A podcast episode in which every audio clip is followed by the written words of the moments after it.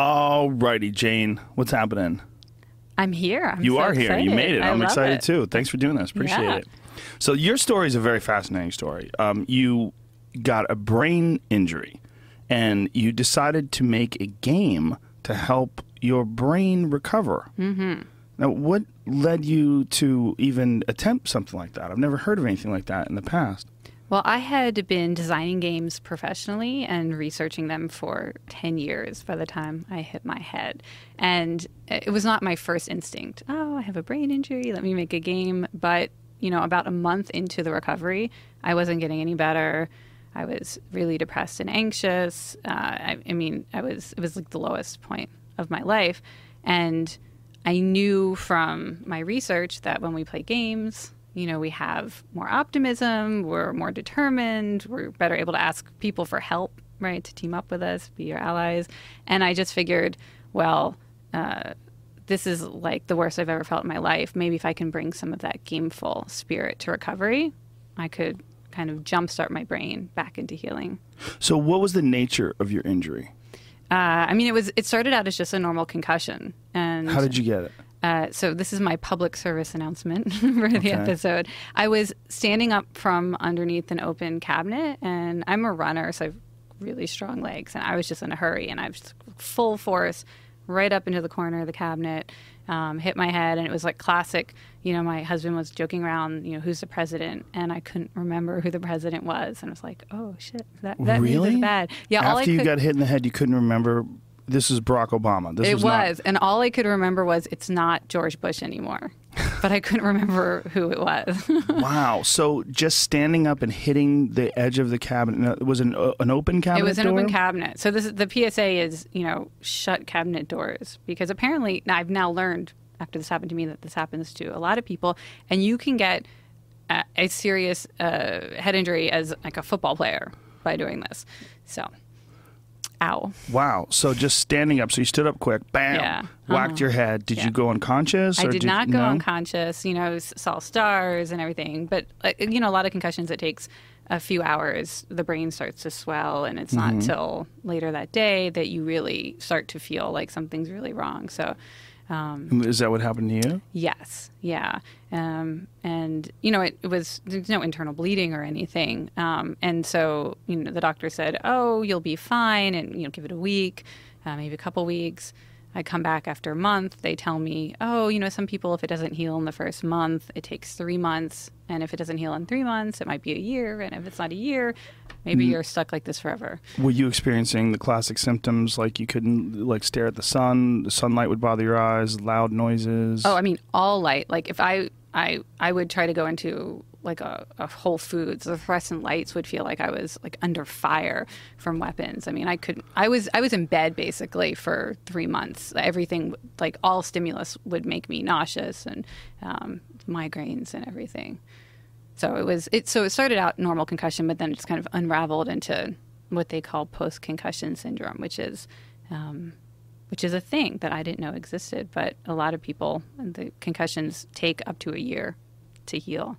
Yeah, they can. Well, I uh, from working for the UFC, I've seen people that neglect those. Mm-hmm. Yes. and it, it gets really ugly. Yeah. I've also seen people that were great fighters. There's a guy named T.J. Grant who was in line for a UFC title shot, uh, got a concussion. Um, not even from getting kicked or punched. It was from uh, a grappling Mm-hmm. exchange. Just bonked his head on something. I, I believe it was somebody's knee Mm-hmm. or someone's hip or something like that, and then was never the same again and has never fought again. And it's Yeah. been like I think almost two years.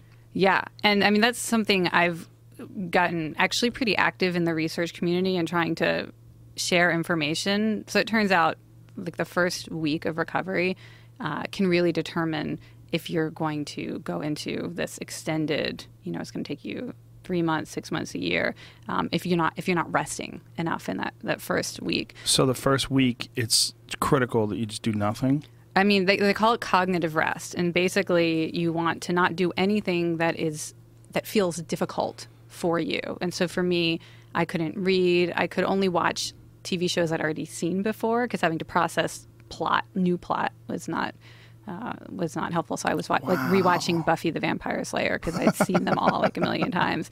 Um, and it's so, and yeah, you know, keep the lights off if they you know keep sunglasses on indoors. Um, but the first 48 hours and then after that, the first week, uh, if you can avoid over stressing your brain, you have a much better chance to recover within the one to two week period as That's opposed to people. Yeah, and people don't know. People like they tried to go. I tried to go right back to work. I was in the middle of writing my first book, and it was due in a couple months. And I'm like, I can't miss my deadline. I've got to do this. I got to power through. I mean, I can barely. I'm like, can't even see the screen. And but you're when you're, you know, when you have a concussion, you're not thinking clearly. You are not a rational person. You're you're just like, I have to do this. I have to try. And other people will look at you and be like, What's wrong with you? You are, you know, totally out of it. Why are you trying to work? But you're not. You don't have that same kind of rational decision making ability. So sometimes, you know, a friend or you know a loved one needs to take you aside and say, I'm not letting you do anything for this first week. You've just got to let your brain heal. And this is, uh, correct me if I'm wrong, but it's relatively new, our understanding of what takes place after a concussion and what you have to do to recover. Hmm. Yeah, no, there's just last year there was a big study that came out showing that four months after concussion, your your brain is still different. There's still uh, it's like a kind of a scarring that happens, uh, like a scab. Um, that, that certain parts of the brain will still be thickened um, for months after, even if you think you're feeling fine, which means that you're still vulnerable. You know, if you were to get hit again, it would be more dangerous. And um, and if you're still feeling symptoms after four months, you know that's why it's like when you you know cut yourself open and you get the scab, uh, you can't be picking at the scab by doing things that are triggering your symptoms. Yeah. Wow. So, uh, who was it that told you you got to settle down? Oh, well, my you know my doctor said that, and of course I'm a I mean I'm a science geek. That's I have a PhD. It's like my background, um, and I was having my husband of Google do Google Scholar searches for traumatic brain injury research because I couldn't use the computer. It's like you got to figure is this normal? I'm like I started feeling suicidal. That was uh, that was new for me, and I'm like literally having him Google suicidal thoughts Jesus. concussion because I'm like, is this, am I really suicidal? Like, am I rationally thinking I'm never going to be able to work again? My husband's going to have to take care of me. I should just end it, which is what I was, the voices in my head were saying.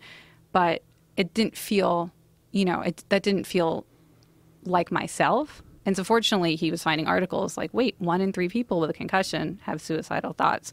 And that is actually a reaction to the neurochemistry. Um, when you have a concussion, you don't have dopamine in the reward pathway, pa- reward pathways, which means your brain can't anticipate anything good in the future. You become like completely unable to imagine that you'll feel better, that good things will happen for you, and that's just like a perfect neurochemical foundation for suicide. So, you were able to remember how you used to think. And so you knew this is not the way I think. Yeah, I mean, it was. I had. I had like a. I was able to distance myself a little bit from the thoughts. Where you know, I would. I would. I. You know, because I was just at home. I wasn't going anywhere. I would say to my husband, like, I feel like I have this voice that's saying, you know, you should kill yourself. And I would. I would talk about it because I didn't. It. I mean, I think if you talk about it, it, it becomes less, you know, this feeling that you have that you have to really believe, and, and more like the thing that you can look at and try to figure out. And Right. um, and uh, and so it was like it just felt so weird to me because I'm like, why? I don't know. I had never, I never had that before. Um, and once I knew that it was a symptom of concussion, rather than, oh, Jane has figured out that her life is terrible and logically she wants to kill herself, I was able to live with it.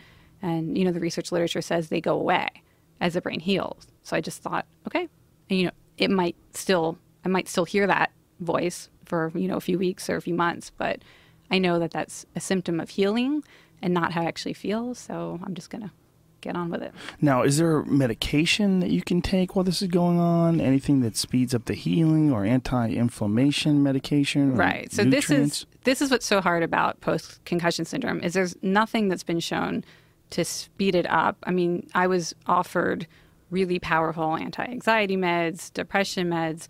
Um, I chose not to take them because I just didn't want to go down that road. I'd never taken them before. Yeah. Um, And uh, and there's no known therapies. People have tried to do like oxygen, deep oxygen therapy, and Like hypobaric chambers. yes, that kind of yeah, yeah. Um, Did you try any of that? I did not try that, um, but uh, oh, actually, this is sort of very exciting for me. Um, I because there's no good treatment for this. When my game worked so well for me, and I sort of, other people started using it, it worked well for them. We were able to get a grant from the NIH to test this with young athletes um, through Ohio State University Medical Research Center. We just released our findings last week that the game that I invented did improve the post concussion syndromes in 100% of the people who used it uh, compared to only 50% of people who didn't didn't Wow. play. So this is one of I mean this is one of the first validated treatments that can, you know, reduce the headaches and the nausea and the confusion and the, you know, difficulty. So, how did you get to the point where you wanted to experiment with a game? You were you're re- recovering slowly. Like, I mean, how slow is this taking? Like, how many months Yeah. afterwards were you still kind of? Yeah. Well, it was 34 days, which I will I will never I don't like it it was it's emblazoned into my memory 34 days after I hit my head um, that I was I mean I was completely desperate. I mean I, I literally was saying to myself I'm going to kill myself or I'm going to turn this into a game because I mean I was Those two options are so strange. I know but You so- might be the only person in human history that's ever said that. I'm going to kill myself, or I'm going to turn this into a game. Yes, yes. Well, you know, so I was in the middle of writing my first book, which was all about the psychology of games. And I just thought to myself, I should, I got to prove it. You know, I, I'm writing this book saying that playing games makes us happier and stronger and more resilient. I, I got to prove this theory. I mean, there's all other kinds of proof in the book, but I'm like, I'm going to live it.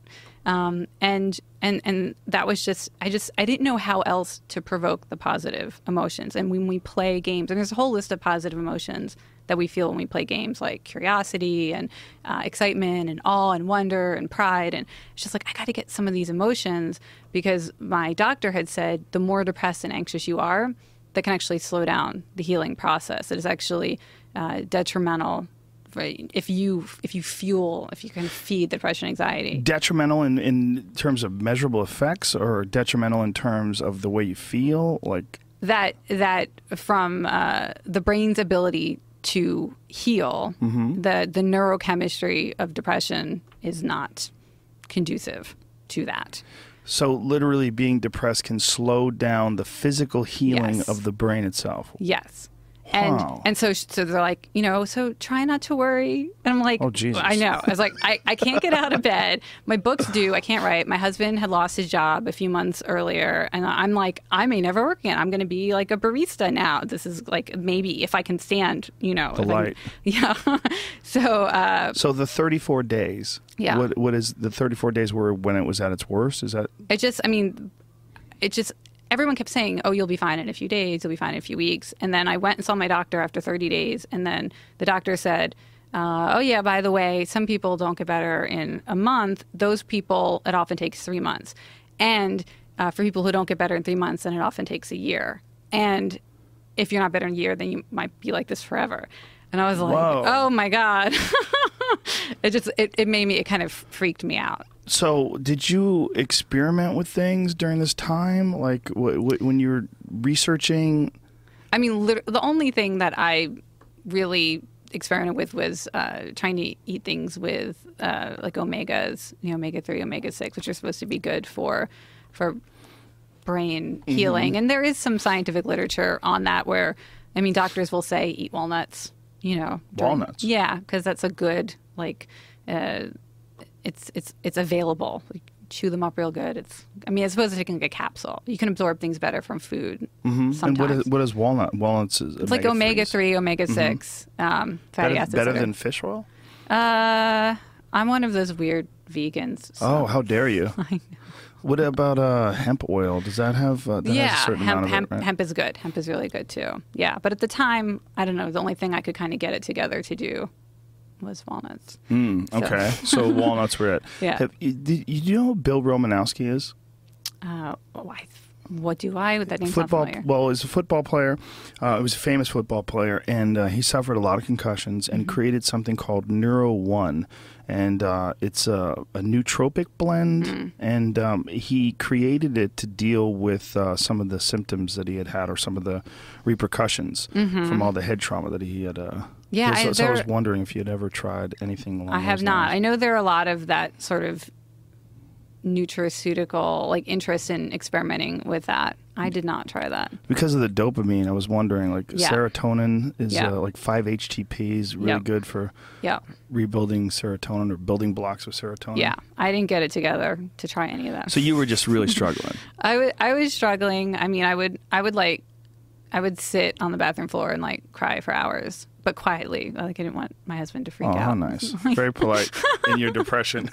it seems counterintuitive to someone uh, who doesn't know anything like me that you're saying that you could only watch like Buffy the Vampire Slayer because you'd already seen it before, but playing a game like Right. isn't part of yeah, Yeah, so- stimulating. Right. No, and actually I couldn't play video games. I would try to play like Peggle. I was I was like What's Peggle, Peggle? will be easy. It's like a it's like a kind of pinball game uh, where you shoot little pinballs around and pop pegs and it's uh, and they play like the hallelujah chorus every level you complete. So it's like, "Yay, I'm I'm successful." They're like playing a parade for me. Right. Uh, I'm like that'll I'm like that'll really help help me. Um, but even that was too stimulating. Um, So I couldn't play video games. So the game I invented was not a video game. I mean, we did eventually make an app and a web version so people could could other people could play, but it was more uh, like just a set of rules that I would follow. Um, you know, like you wouldn't like, oh, how do you play hide and seek or how do you play poker? You just like learn the rules and play.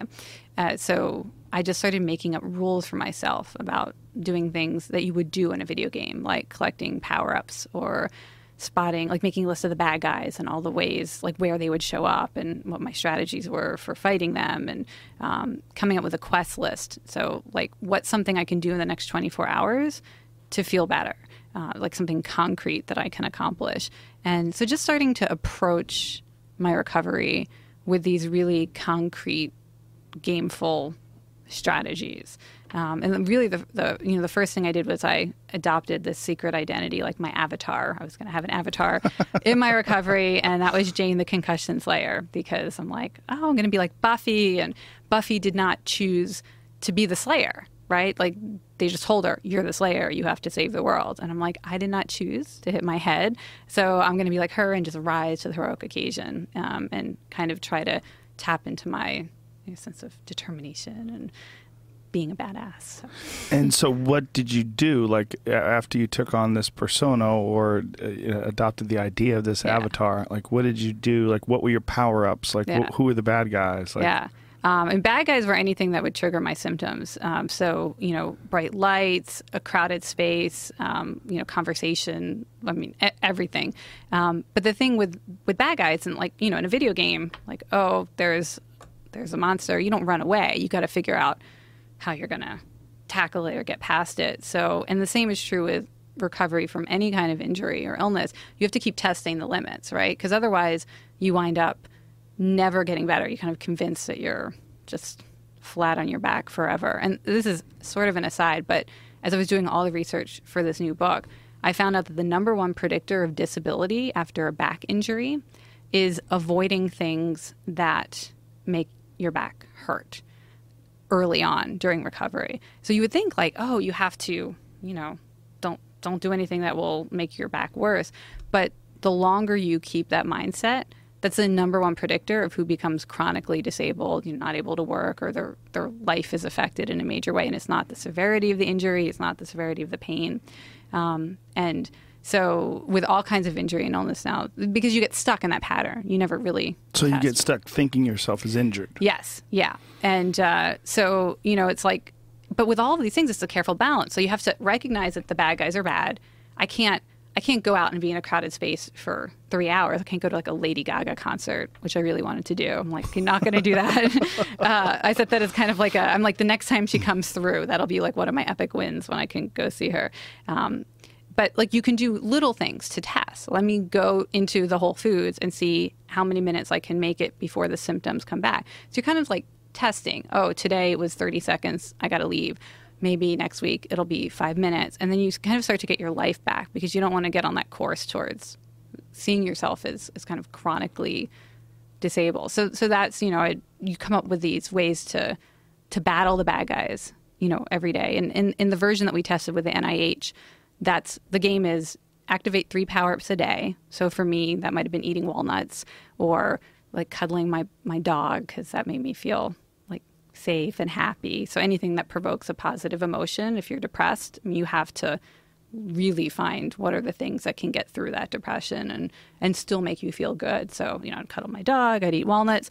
Do you do three of those a day, one bad guy battle a day where you really test the limits to see if you're getting better, um, and one quest a day, which is the smallest possible thing you can do that will kind of move you in the direction of your goal or recovery or just feel like something productive that you want to do. So, I remember one time I my quest I decided to bake cookies uh, for the baristas at the coffee place down the stairs. I'm like, I, because I, I, felt like I couldn't do anything for myself. So I'm like, I'm going to bake cookies for someone else today. And uh, as a result, randomly, I wound up getting free coffee for a year because they were like, could not believe somebody came like down with this giant plate of like cookies fresh out of the oven.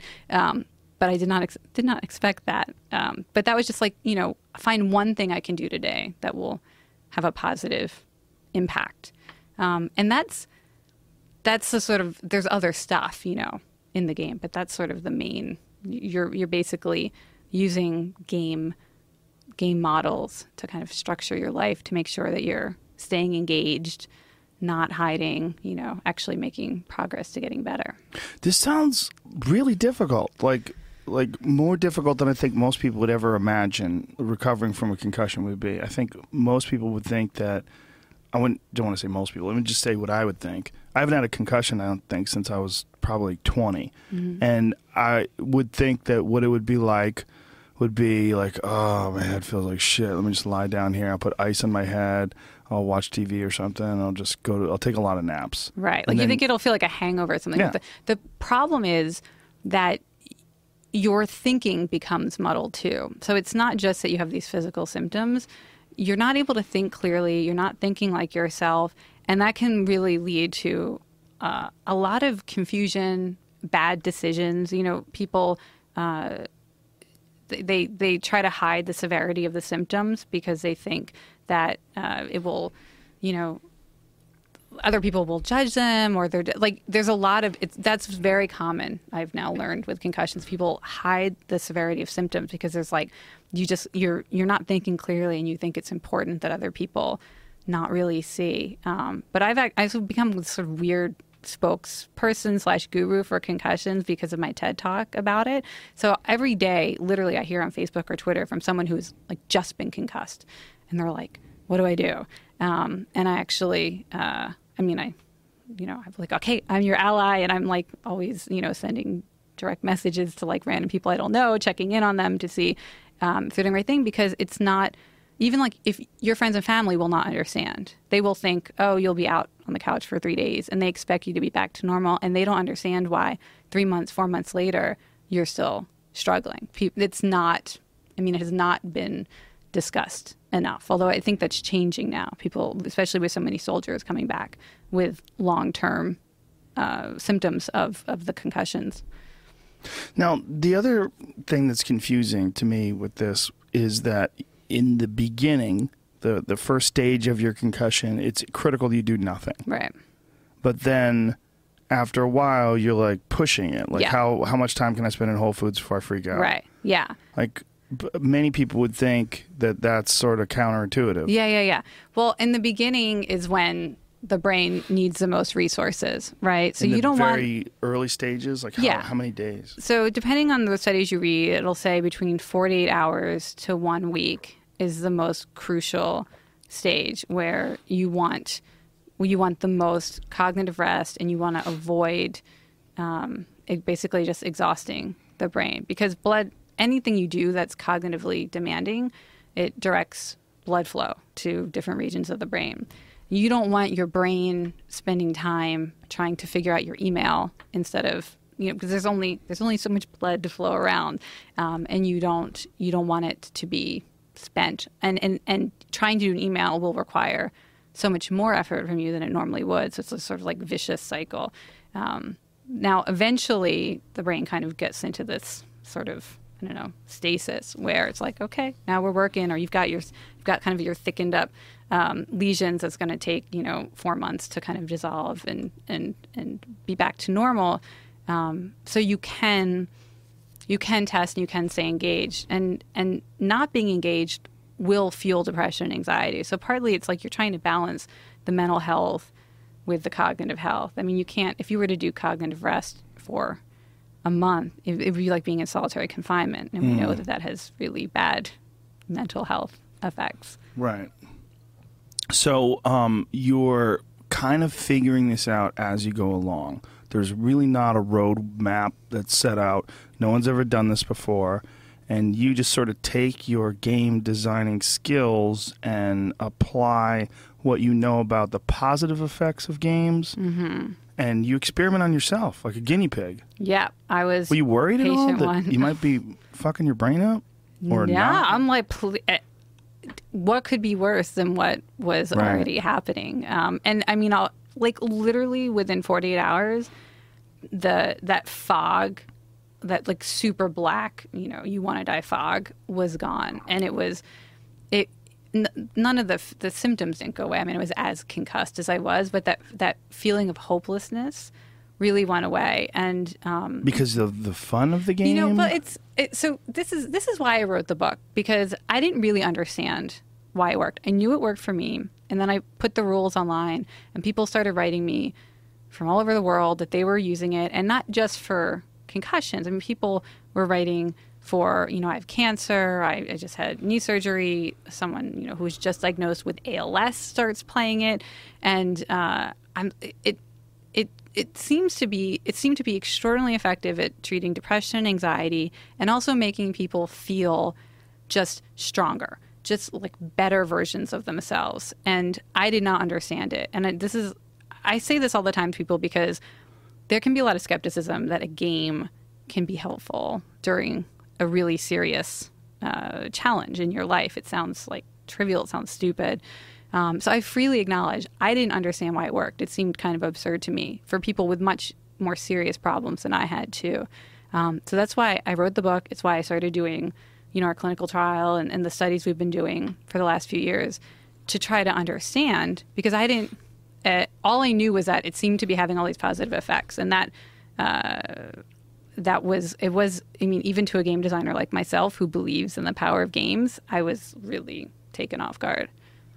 So, uh, how did you structure it? Like, did you you first start off just uh, coming up with things like power pills or walnuts and bad guys Yeah. or depression, and how did you like put this whole thing together? Yeah, I mean, I just started making YouTube videos, which is really funny. You can go back and look at like the first YouTube videos of me. It's like I don't I think it's called like why I'm making a game for my concussion or something like that. And the first YouTube video you made, were you s- still suffering? oh yeah, yeah, yeah. Like, how many months was it into? I this is like I think on day 34. This is like the day I'm like I'm making a game. I'm gonna make a YouTube video explaining the game. What's it like to you when you watch that video now? Oh, it's crazy because I can't. You can see I can't think of words. I I I I think Can we there's- play it? Yeah, yeah, yeah, yeah. What is it? What would it be under? How would you find it? Why I'm making a game concussion, something like that.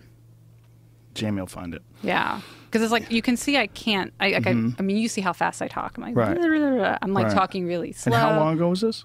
Uh, five years ago. Yeah. And how long do you think it was before you felt like 100% you again? I mean, so I'm like 99 percent Right now? maybe. Yeah. I mean, You're there's still not 100%? no, there's there, yeah, there's still some things like certain lights I can't be around. Whoa. Like it's it creates this. It's like it feels like I'm having Five years later. yeah. Well, let's let's play this real quick. Oh, there I am. I am making this video to explain a new project. Crank some volume, Jamie. The project is a game to help me with the recovery uh, process that I'm dealing with after I hit my head and got a concussion. And that was about five weeks ago. And the recovery has been very slow and hard. So, um, it's getting to the point where I feel like I need a game to help me get through it. Um, I was doing some research today about post-concussion syndrome, which is what I definitely What's all that weird have. artifacts um, that's and where the you sound? have trouble concentrating, trouble. Oh, I mean, I'm probably just sitting there with my doing any laptop in my of, lap. Um, you know, serious planning, mental problem solving. Um, That would give me a in- In, particular, I'm having a very hard time. I was not a pro. I'm also reading, um, and uh, and I get dizzy a lot. Um, I get headaches and nauseous, that kind of thing. Well, you could really see clearly you're you're moving way way slower. You're Yeah. talking way slower. You could see you're struggling there. yeah, yeah, yeah. Unless you're on meth right now. You're not on meth, right? No. I am a naturally very energetic person. I, I, it's fascinating to me that you're not 100% still. Yeah, I mean, you know, it, and I'm not sure entirely why. I was knocked out once when I was younger, like knocked out for like five minutes. Um, What happened? I fell off a sliding board. What's a sliding board? Like? I feel like a Philadelphia thing. I don't know, uh, like a slide, like a like at the playgrounds that you go down a, Oh, okay. slide. I think in Philly we called it sliding boards. Oh. Um, and I fell right off the side and, and hit my head on a cement block. oh, Yeah, that was, I was really young. That was my first concussion. so that's probably what's going on too. Is a re- repeated concussion? Right. No, no. What's interesting is I was so young. I did not. I was like I don't know if it was like four or something. I actually didn't know that I'd had a concussion. I thought this was my first concussion in 2009, and the doctor's like, "Oh, have you had a concussion before?" No, um, because obviously everyone knows now if you have more than one, it can start to the healing will take longer. I didn't know until like a month into my injury. I'm talking to my parents, and they mentioned, "Well, you know, the last time you had a concussion, you were feeling better much faster." And I'm like, "What?" What what last time? Oh, you remember when you fell off the sliding board when you were, you know, Who remembers four. anything when they're I four? know, I know.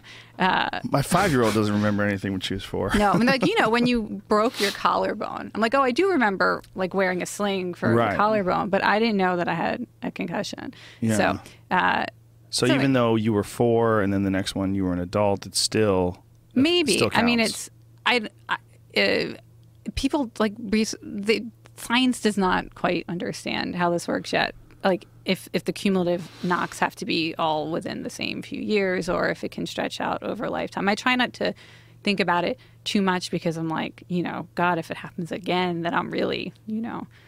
But I'm actually I like walk around like sometimes. Covering your head? Yeah, like if I'm if I'm like at a you know like a concert or like in a Do you want to wear a helmet if you I go to a do. concert? I literally want if I'm like at a nightclub or something, I want to wear a helmet. I'm like wondering if I can bring that back. I used to date a girl that used to go to mosh pits. She Mm. was crazy, and uh, she got headbutted by a dude once. mm-hmm. She came over to my apartment after she uh, had been moshing, and she was like holding her head, and, I'm like- and I'm like, "What are you doing?" Oh, she, I think she went to see some crazy fucking band. I'm trying to remember the.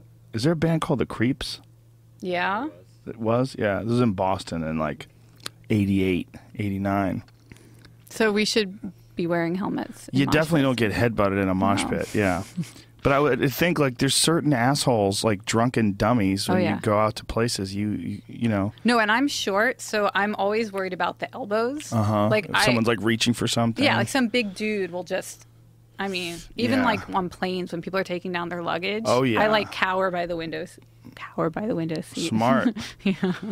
Yeah, that's um the the recognition of vulnerability is a, an issue with people that get hurt because then all of a sudden you realize you can get hurt and sometimes you just walk on eggshells all the Yes. time and it, it reduces the quality of your life. Yes, exactly. And that's, I mean, that's sort of, that gets to that idea of, you know, spotting the bad guys, things that could hurt you, and then you decide kind of how how comfortable you are. You can't just run away. You can't just hide. You have to kind of push your comfort limits a little bit. Um, but So- I'm, I'm not going to go skiing. I've, I'm You just don't that. ski. Not going to ski. Yeah. Wow. I did like certain. There's certain things now that I feel like it's not worth the risk to me. A third, you know. I can only imagine. I went- just started skiing at 45. Mm. It's my first time skiing. I fucking wiped out hard last year. Oh. But that's fine. Just Yeah. didn't hit my head. Good. And I'm pretty good at falling. I know how to fall. Yeah, yeah. So I, I tumbled and rolled with it, but I was like, dude, I was going fast when I wiped. Oh yeah. There's a video that's online today that I just re- retweeted earlier today. This fucking kid is in Colorado and he's on a skateboard and he's going 70 miles an hour down a hill. And uh, you just watch it, and Wow. like every part of my body's like tingling with Yeah, yeah. fear. Yeah, yeah. You know, that anticipation Oh, of yeah. an injury is just Well, like, ugh. you tweeted that. Didn't you tweet the uh, rooftopper, like the guy in Russia who goes hangs off? So that's you know, I'm really interested in like neuro hacks, how you can do little things to like, you know, change like how your brain is working right now. Um, and that video, it seemed to me, would be really good for people to get a little bit of adrenaline going. If you're like on your couch and you're like having a hard time getting yourself out of bed, kid. oh my god, He's going 70 miles an hour down this crazy hill with horrible music playing. I mean, it looks like a video game, right? I mean, it's just crazy that this kid is doing this because you can't stop. I mean, actually, he's really good. Yeah. So there's a, a point where he uh, he turns the skateboard sideways to slow it down, like at the the very end. Uh, but and there's a couple little wiggles there where it looks like he's about to go down. And if he goes down, dude, you're breaking everything. Oh yeah. You're going 70 miles an hour. I mean, he is flying. I mean, there's no way. I mean, they're not faking this unless this is some sort of advanced CGI. No, I was gonna say. I mean, it almost could be a video game. like, watch when he reaches his hands down. He has some kind of crazy gloves on, Yeah, and yeah. when he reaches his hands down, there's certain parts in the video where he's uh, touching the sparks. Look at the Oh, sparks. See the sparks? Look at that. Jesus fucking Christ! That guy. He almost fell. I mean, he's getting like really close to falling. Like there's a, a couple times there where there's like this intense wiggle, and he's tucking himself like a, a speed skater, Yeah, yeah, so that he can go faster, right? Crazy fucker. like, what is wrong with kids? I mean, I get it. This is an adrenaline rush, but Mm-hmm. when you see this, knowing what you suffered from standing up under a Oh, cabinet, well. Yeah. I mean, does this freak you out? Does he have a helmet on? Is that a hat? It's I a mean, I helmet. hope it's a helmet. Holy moly! Yeah, I mean, what, was that helmet going to do? well, A little. I get, like, look at Oh, this. Look at that. That kid is crazy. That's how he slowed down. So now he's He's uh, like, he's down to a reasonable pace. But when you see him, he'll do it again to slow it down. He grabs the board and look at this. That is nuts. but you figure out how many hours of I mean, because he's like a virtuoso at this, Yes. so there's like thousands Clearly. and thousands of hours. yeah, he's put the ten thousand hours in. Yeah, yeah, yeah. Exactly. But good lord, when you see something like that, knowing Yeah. what you went through, like anything, like when you see like dirt bike riders doing flips. I and- actually have a really. I stopped watching professional football um, after I used to, you know, I mean, go 49ers. right. but uh, I can't I can't watch football anymore. Like I just I mean I can, but uh, I don't enjoy it in the same way because I, I just feel I feel bad for the mm. players and when I see when I see like a really hard hit, mm-hmm. I just I just feel bad. So I think that's something that a lot of people are struggling with these days with all these, you know, the real sports story that they did on uh, traumatic brain injury and the mm-hmm. issues that people are having and the all the stuff that I've seen from fighters Yeah. over the years has definitely affected my enjoyment. What's this? Retiring after concussion. Yep. Next hit to my head could possibly kill wow. me. I mean, this is a thing now, right? People are yeah, they're they're retiring one two years into their career. Yeah, well, there's more of that now than ever before because guys are realizing, first of all, at the end of uh, at, at the end of their career, they're most likely going to be debilitated. Yep. I mean, almost all of the players that take a lot of hits Yeah. suffer from serious injuries for the rest of their lives. Yeah. And so when you're young and you're looking at your future, you're going, look, I could put all my energy into this and, you know, be a mess. Or I could say, you know what? I'm still young. I'm 23. I could do anything I want. Like, look, I've Yeah. been in the NFL. I've, I've experienced it. Let me just get the fuck out of here. Let's yeah, go no, try it, something else. It makes you worry that the future of the sport is going. There's going to be a big socioeconomic divide where the only people who who really want to play and are willing to take that risk are people who feel like they have nothing to lose. You know, hmm. Um, there's would be- that, and there's the people that want to watch it. Like we we've experienced that with the UFC too. Mm-hmm. There's uh there's a bunch of people that want to watch the the head injuries. They just they don't know what they're seeing yet. They don't understand. Like when you you watch somebody get KO'd like really Yeah. badly when Yeah. you see someone get head kicked or uh, dropped on their head or something like that. You you just see excitement. You see like Yeah. oh that guy just beat that guy. Yeah, yeah. No, I know, and I, it's uh, yeah, I can't watch I can't watch fights either for the same reason. Mm-hmm. And I have friends who are so into it, and you know, you just because I mean, so right, I love games. I understand a good game, a good good sport is a good game, Mm-hmm. um, and uh, you admire people's ability to be so good at this, you know, this Mm-hmm. thing that we've created to test human potential. But, um, but you know, it's if I've sort of started drifting to sports where there's fewer concussions. Although you know, like I'm a big tennis fan, and one of the big stars just got a concussion this weekend at the U.S. Open. How? So um, she slipped uh, in the in like the locker room after doing uh, like the ice bath after like a, a really Oh, tough no. match. Um, and uh, it's interesting. They showed her coming to the court to see if she could practice with her sunglasses on, and the hoodie pulled up, and she just has that that look that like now I, saw her. I was like, oh my god. I mean, she's like right in the that zone of where she thinks she's going to play because she's not thinking clearly, but you can see her. I mean, she's like a the shell of herself. So when you see something like that, do you want to reach out to her? Oh yeah, no, I know. And people have been tweeting at her too. Be like, you have to get super better. You know, they just finished their clinical trial. You She's can, like, what you the can be fuck are you back by talking the end of the year. about? I know. I'll be know. better, but what is super better? yeah, yeah, yeah.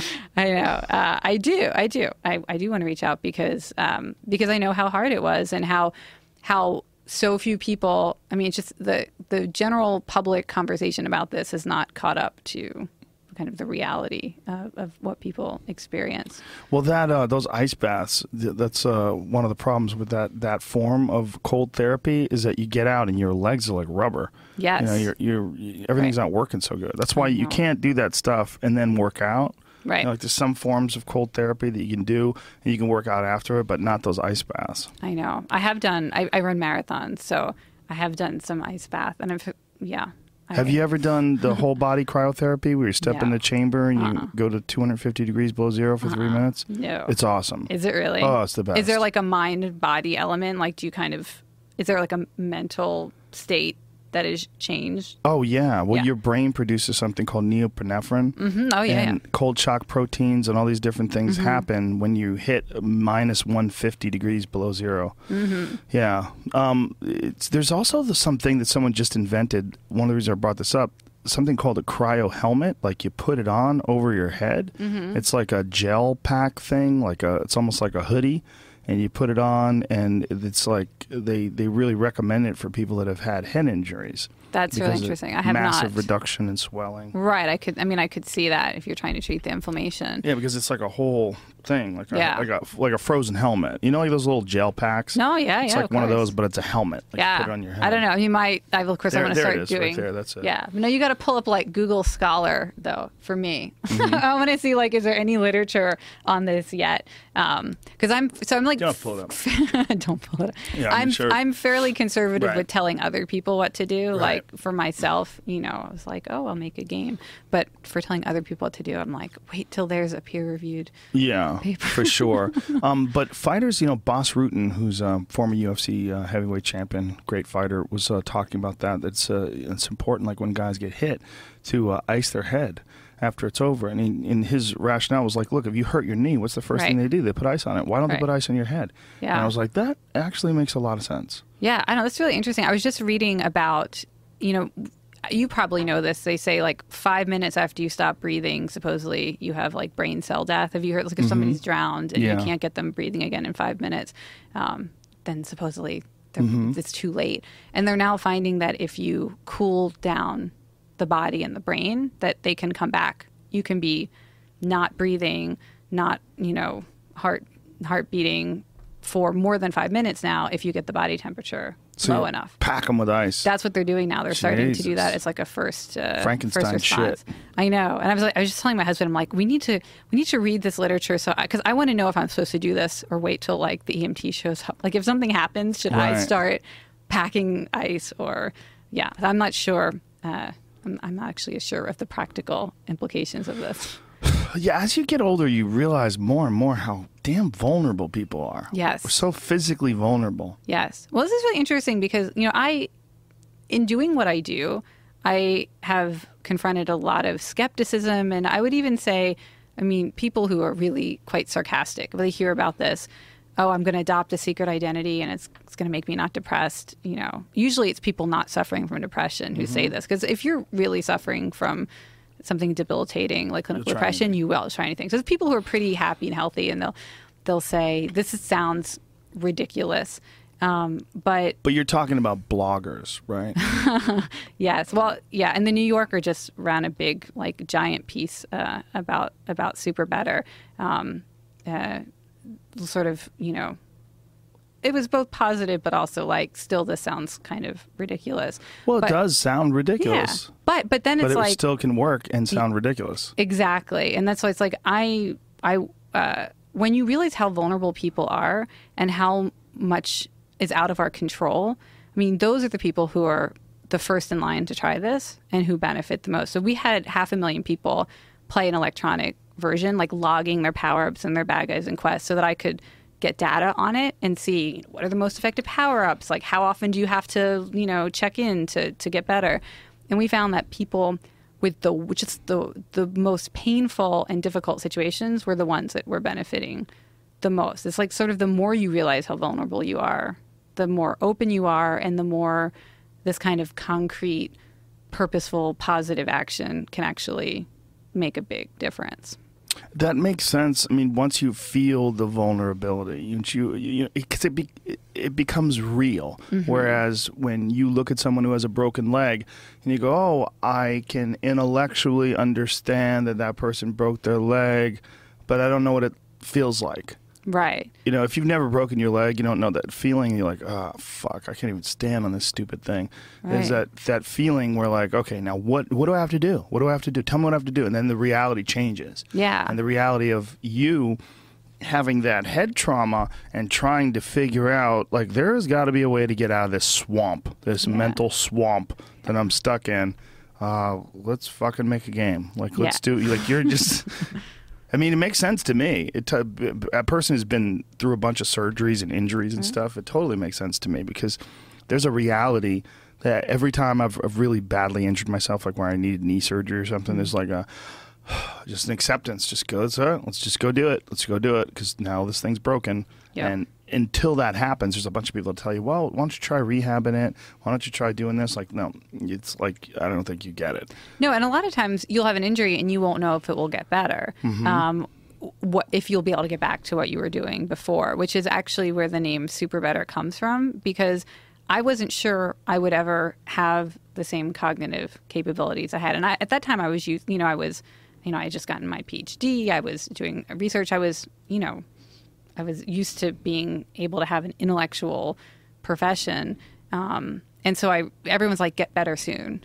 And I'm like, well, what does that mean? That means get back to who you were before this happened. And I didn't know if I would ever be able to do any of that again. So I thought, well, I'm not going to get better. I'm going to get super better. I'll just be different.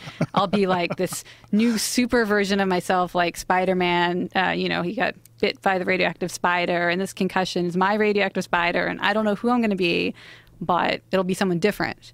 And uh, and instead of just trying to, you know, because anytime you have an injury or an illness, you, you don't know who you're going to be at the end of it. It might be back to normal. It might be different. And you want it to be the best different that it could be. Yeah, there's been many stories of people that have gotten knocked on the head and all of a sudden had musical talent or mathematical talent. Yes. Were you hoping that that was going to? I had the weirdest experience. Um, so I'm a very introverted person by nature. I, I you know, I, like if my phone rings, I won't answer it. Like even if you're my friend or like you're my mom, I'm like oh, it's too much social interaction. Like I get anxiety, I can't answer it. So uh, that's been like my whole life. But um, we, what we know about like the difference between introverts and extroverts is introverts tend to stimulate themselves with internal thinking. They're always they're always thinking, and they don't need other people to kind of get them excited. Extroverts respond much more positively to external stimulation. It, it's like a it's like they're just primed. If they see someone smiling at them, it's like a cocaine hit, you know. So when I had the injury, I couldn't think to myself anymore. I couldn't like entertain myself with my own thoughts, and I became like this super extroverted person. And I started like calling everybody in my phone, like contact list, which uh, people I would never. I mean, I wouldn't even pick up the phone, and I'm like, please talk to me because I couldn't. I couldn't literally could not be an introvert anymore. But that only lasted for like a couple months, and then when I started to get better, I went back to being introverted. and I still today I I try to keep some of that because I actually discovered, wait, I I really like it's nice to talk to people. it's not it's not actually that. a burden, you know. But but that's so that was that was that was one of the sort of super better, you know, changes for me as I realized and they you know, we know from psychological literature, extroverts really are happier, they live longer, they're psychologically healthier. It is if you can convince yourself to be social, it's it's really good for you. Um, but introverts just still have a different brain chemistry, so their brain's telling them, ugh, people scary, like you know, too much stimulation. Uh, yeah. Well, that's the, one of the weirdest things about online interaction is Mm. that it's kind of a combination of both Mm-hmm. introvert behavior and extrovert behavior. Because even though you are interacting with people, you're not seeing them. No, it's controlled, and that's Yeah. it's it's the face to face can be really, uh, Daunting. Yeah, yeah, like you like just the the energy Social that it cues. takes. Yeah. Yeah. I mean it's not it's not the same thing as being. I mean, just because you're an introvert doesn't mean you're I don't know like socially unable. Like I, you know, you're Mm-hmm. not you're not a misfit. Well, obviously, But- you you're very capable of keeping a regular conversation going. Yes. I mean, you're not. I mean, you could say you're an introvert, but you're easily. You know, you're easy. You you you're like Yeah. you're just talking, no Yeah. problems. You're not. Yeah. I've had some introverts on this podcast yeah, yeah. before, and they're are- it's obvious. They're like everything's an effort. You know? Yeah. Yeah. It's probably more of an effort for me than it looks. But I I think it's more of an effort for everybody than it looks. maybe well, that's a good point. Yeah. I think that um, one of the issues with online interaction is that you don't see the people and Mm-hmm. you don't, you know, you just, it's just like my intention is, it's kind of ambiguous. You know, like you write something or Yeah. you, you put something out there and it's, uh, it's not completely clear. Like if you say something, I get the tone. I can tell if you're Yeah. being sarcastic. And I, if uh, if someone, if you say something mean to me, like we have to look at each other. I'm like, fucking really? Yeah, you know, yeah. like, and there's this weird thing to it. Yeah. Whereas if you do that online, there's like none of that. Yeah. And I think that there's there's something very strange that's going on in our culture right now Mm-hmm. with uh, so many people spending a giant amount of their time only interacting with people through text. Absolutely. Well, that's one of the areas of research that I was diving into. So, you know, because I, I don't just you know, research brain injury stuff, I typically research video games and how they change how we feel and think and act in What did you get your our lives. PhD in? Uh, the the field is called performance studies. So I was just basically studying how people perform um, in video games and as a result of video games, sort of collaboration skills, their sort of psychological performance, um, things like that at, at UC Berkeley was where I studied. And uh, so, one of the things that we know that's happening in video games is that there's a really big difference between playing a video game in the same room with somebody and playing online. Um, so, like if we're playing Call of Duty and I'm trying to kill you, if we're playing in the same room, we actually undergo really great. Uh, it's kind of they call it synchronization. So our heart rates will sync up, our breathing rates sync up. We get a kind of mirror neuroning process going on where it's like blood flow is uh, mirroring where it's flowing. The patterns of activation are mirroring each other, and all of that's associated with more compassion, more empathy. We like each other more. We trust each other more. Even if the game is violent, even if we're competing, um, all of this happens. And it happens because, you know, when you're playing a game with or against someone, you have to try to get in their brain. Like, what are they going to do next? What's their next move? Um, and so your brain starts to mirror what you think they're doing. So it's this, it's this really uh, intense mind body mirroring that goes on. What triggers the mirroring? The the observance of the character on the screen? Uh, well, no, it's it because it only works if you're in the same space, Right. physical space with them. But you're still looking at a screen. Yeah, but you're trying to think what are they doing, and Mm-hmm. there's just something about if you're the you may think you're looking at the screen, but there's also just a general awareness. Like Mm-hmm. when you're sitting next to someone, Right. you're aware of sort of what's going on and the and cues that you're picking up body language cues and if you like turn to look at them you, you'll even just in a split second you'll get this sort of facial expression cue um, and that doesn't happen in online games um, so what we And it's been measured? Oh yeah, yeah, yeah. So what we've seen is if you take the same game and play it, you know, against somebody in the room, you wind up with these positive impacts, uh, like you know more compassion, more empathy. You like each other more. If you play the same game online, you're not able to see their facial expression. You're not able to get the same uh, syncing phenomenon. You actually dehumanize the opponent.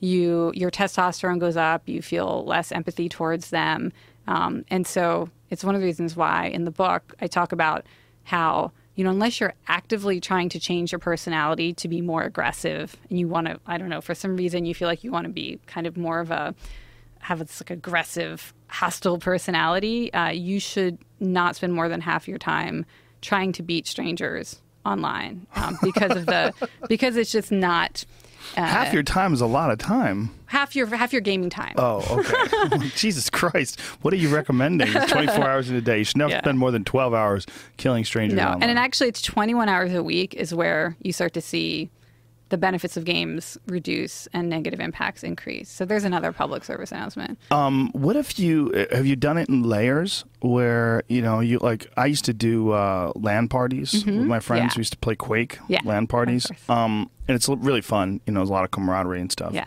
But if you put a barrier up, yeah. but they're in the same room, or if they're in a room that's right next door, but you know they're there and maybe you can hear their voice, or if you shut that door and you can't hear their voice, have you changed? Have they seen like what what if the mirroring is consistent? Yeah, um, the studies that I've seen show that you have to be in physical proximity. So mm-hmm. if there was a barrier and we were unable, I was unable to look over and get those cues from your mm-hmm. body language or from your facial expression, that it would not happen. What if it was How- like a cubicle thing and I could just like reach up? Yeah, yeah, yeah. Then you then little, you probably I, would. No, I, I, like I like this idea of the staging. The yeah. thing I'm really curious about is with Twitch and now YouTube gaming. Is if you can watch somebody playing, mm. and and now you're seeing their face um, while they're playing a game. Um, studies have shown that watching someone play a game that you know how to play will trigger the same mirror neurons because your brain can kind of emulate uh, if you're playing a game I don't know how to play, I don't know right. the controls, I don't know the goals, my brain will just be like, I don't know. Right. But if I know how to play the game, like, oh, I know what she's trying to do. Like I, I know what her strategy is. Something like yeah, that, whatever it is. Where everybody knows what yeah. to do. Get away from the ghosts. Yeah, yeah. So one thing I'm interested in is if I can see someone's face, you know, while they're playing the game, they're playing a game I know, could you get some of the benefits? But it would only be unidirectional because if you're like live streaming your gameplay, right. you can't see me. Of course. So, uh, right. but it would be interesting because we know that if you get this mirror neuron effect, um, it makes people want to help each other more, like each other more. I'm like thinking like being a powerful, you know, Twitch streamer or YouTube game streamer, like could make you really cultivate a large community of people who really want to help you. It seems like like if I were building an empire of like a new kind of community, I feel like that would be what I would be building because they would be really, um, it would be like a really tight bond, you know. That's fascinating. You know, this Twitch thing has caught a lot of people by surprise. Yeah. Because I think a lot, no one would have ever thought that it would be so popular to watch someone play video games. Right. And the mirror neuron thing helps explain it because it's not like watching TV where it's just mm-hmm. passive. If you know how to play the game, your brain starts working to sort of process it and anticipate, you know, what they're going to do next, mm-hmm. trying to figure out what uh, what decision they'll make or, or where they'll go. Um, and so you're actually getting a lot of the same stimulation as if you were playing the game yourself. And that's the thing people don't understand. Um, we see this with musicians too. If you know how to play a musical instrument and you watch somebody playing that same musical instrument, your brain starts to, you know, activate as if you were playing it yourself, which is why it can be more interesting for you know, someone who knows how to play the piano to watch someone else play the piano or listen to someone else play the piano versus somebody who doesn't know. It totally makes sense. When uh, I used to play Quake, we used to watch these uh, things. Uh, they were, they call them demos, and uh-huh, what it was was a game that they would record, yeah. and so you'd see it through a player's eyes. So you get to see how good a player moves, and yeah. then it would make you play better. You would oh, you yeah. would play better after you saw that. Absolutely. Yeah. yeah. they were really popular. Like demos oh. were super popular. You would download them and you would play them in game, like in your game. Yeah, I remember that. Yeah. Do you remember that? I yeah. do. I was like into Counter Strike a little bit. Well, that's the case with athletics too. Um, a lot of people tell me that when they watch like a really good basketball player play, that it makes them play better basketball. Yep. I know it's the case with pool. Uh, I play pool, and when I watch really good players play, like I can kind of emulate what Yep. they do. And but if, if, if I feel like it's not just like copying, but I kind of tune in. To Oh yeah, because your brain is practicing it. I Mm-hmm. I find that after a grand slam in tennis, because I'll watch. I mean, the only reason why I'm not watching tennis right now is because we're here doing this. I Oh, is there something going on? Oh yeah, the U.S. Open. My favorite player is playing like literally right Who's your now. favorite like, player? Jo-Wilfried Tsonga, who I named my puppy after. I have a dog named Tsonga, and he's playing right now to get get to uh, the semis. Um, but uh, no spoilers because I'm recording it. Um, but I know that, so I'll go like two weeks watching hours and hours of tennis a day. Then I go to play tennis, and I'm better. I'm Mm. absolutely I I see the ball better. I get to it better. Um, I mean, Totally absolutely, because my brain has spent two weeks mirroring everything I see. But if you don't know how to play, if you've never played, your body won't do it. So you have to have you have to have Mm-hmm. a, a, a model for for this to work. Totally makes sense. Yeah, because like something like tennis, like I've ne- I'm, I've maybe played once in my whole life when I was in my early twenties. Yeah. So you wouldn't get as much No. I wouldn't get anything because I'm not going to play again. I don't think I've Yeah. just not enough time in the day. But I I totally understand that. That totally makes sense.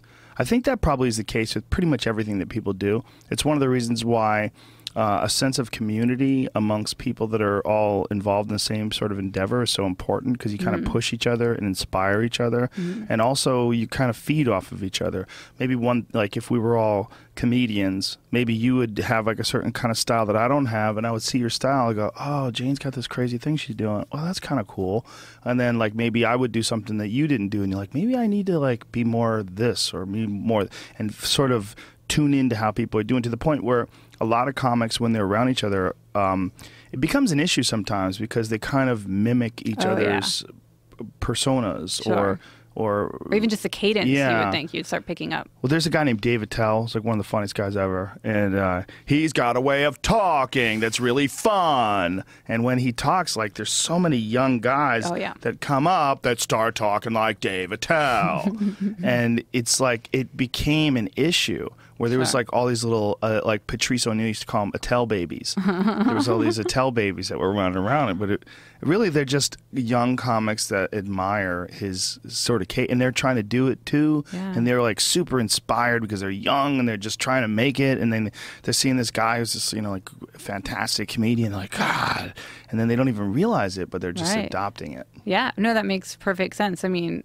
you just uh, it becomes a template. Yeah, nobody exists in a vacuum, right? I Mm-hmm. mean, everybody sort of there's everyone influences everyone around them to a certain extent. We Mm-hmm. all want to believe that we're some rogue independent operator that exists out in the fringe of society and lives in a fucking wooden house in the woods somewhere. That sounds nice. yeah, it sounds sounds nice, but it's a it's a it's a creation of fiction. Oh yeah, no, and it's funny. I somebody, um, uh, someone I admire, Clive Thompson. He writes a lot about technology for like Wired and New York Times, um, and he had a book out recently uh, about you know is technology changing our brain? And the opening chapter says, you know, newsflash, everything changes your brain. This sentence you just read.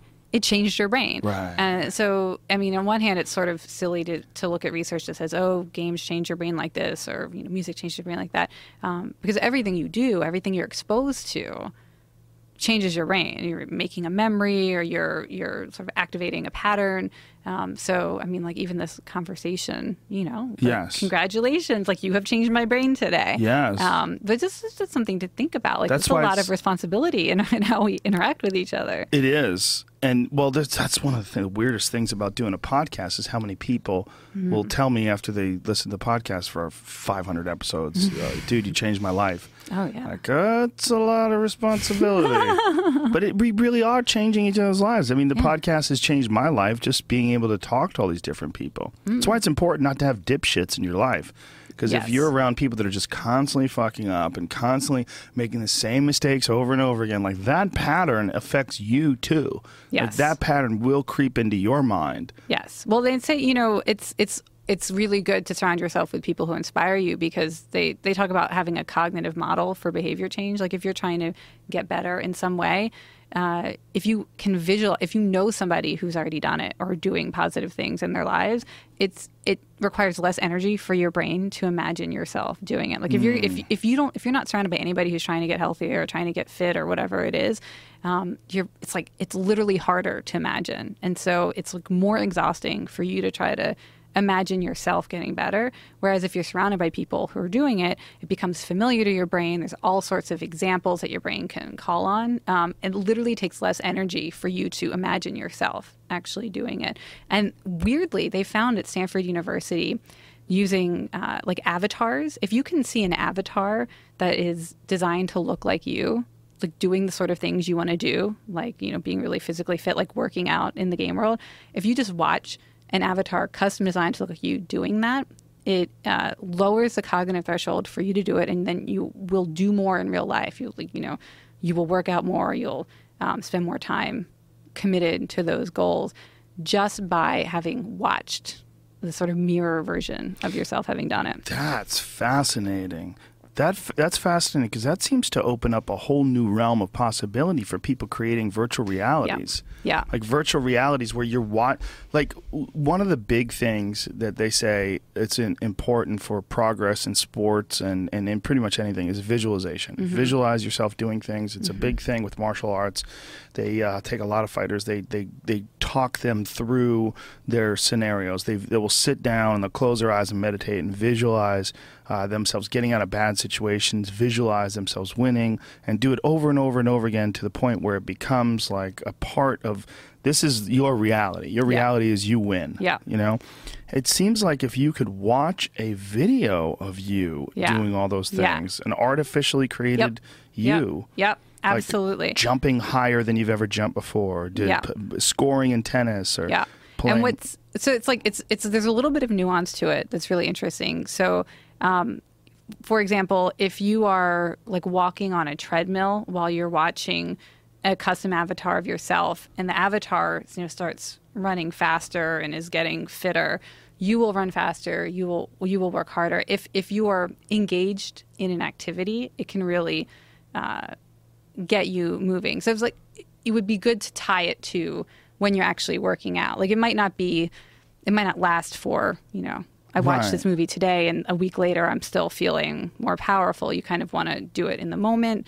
Um, or they, the one study at Stanford found for 24 hours, they were they sort of were more physically active, like taking stairs or doing more push-ups or whatever. Um, but uh, but it, I do like the idea of using it purposely like that. Uh, the one thing they know is like for positive visualization. I don't know if you've seen. There's been new research coming out that you have to visualize the effortful action and not the outcome. Like if you're visualizing getting, you know, lifted up on people people's shoulders, like I'm the champion, um, that actually seems to sometimes have a counterproductive effect because your brain can imagine it so vividly, you kind of feel like you've already had that payoff, and you're you put in less effort. That there's been studies really? for a few years that show this. Um, so, uh, but if you're visualizing the effortful activity that it takes to get there, you're picturing, you know, here's what I have to do on game day, and you're thinking about um, the the things that require effort on your part, techniques, or you know, the the actions you're going to take. Um, that is helpful. So you just don't want to think about, you know, I can't wait till they, you know, call me up and say that I won, right? Know, whatever. You have you can't think about just you have to be visualizing the things that are going to require effort and energy on your part. That's the that's that seems to be the most helpful. It's so fascinating because like just that statement right there, that seems to be the most helpful. There's so much weirdness in all this. It's so much it's like magic. Like what the fuck is going on? Like what this, the, with the visualization process, what's the mechanism? Like what what uh, what is it inspiration? I mean, how much of inspiration how much is inspiration uh, a factor in success? I, I, would say probably gigantic, right? Well, so is that all it is? I mean, there's there's so many different avenues. I am I focus on self efficacy as what you're trying to increase, uh, as opposed to inspiration. So self efficacy is when you feel like you have the skills and abilities and resources you need to achieve your goal, and it's it's it's different from self-esteem. Self-esteem's like, oh, I'm a good person. You know, I sort of like, like myself. Self-efficacy is very specific. Like if I have self-efficacy about running a marathon, it means that I have done, you know, at least a few 20 mile runs. I know how hard it's going to be. I've got my resource. I know how to, you know, fuel during the run. I know how much I have, sodium I have to take at different points. I know what the course looks like. So I've got a mental plan. Having that sense of reasonable optimism and focusing on visualizing what you'll do successfully that's focused on your own skills and abilities, that in all of the scientific literature is linked to better outcomes. Whereas if you're imagining things that are outside of your control, it just doesn't, because how is, it might inspire you and maybe you'll, you know, get out of bed and put more of an effort as you, you know, picture something good happening to you. But the, the mental model that seems to be most powerful is when you're focusing on things that you have direct control over, if that makes sense. Yeah. Self efficacy how much of all that is just a little like what you're we're talking about is just focus is just thinking about what you're doing and the more you think about what you're doing and the more energy you put towards mm-hmm. what you're doing makes you better and how much of this is just i mean is it possible that all these ideas of just visualization is what, what you're doing is really just focusing more and loving more what you're doing i think that could be a big part of it i mean the the focused attention mm-hmm. it you're you're able to perform better, you learn faster. I think part of it is also something to do with the dopamine system. Um, you know, in video games, so if, if some, so I've talked to lots of neuroscientists um, for this book, and um, a lot of them will say if, if you want to increase someone's self efficacy, you have them play a video game because uh, in a video game, you're constantly required to take action and then wait to see. You know, I, I, I, try to fire my weapon. I wait to see if I shot successfully. I try to orient around an obstacle. I'm going to see. I'm going to get information.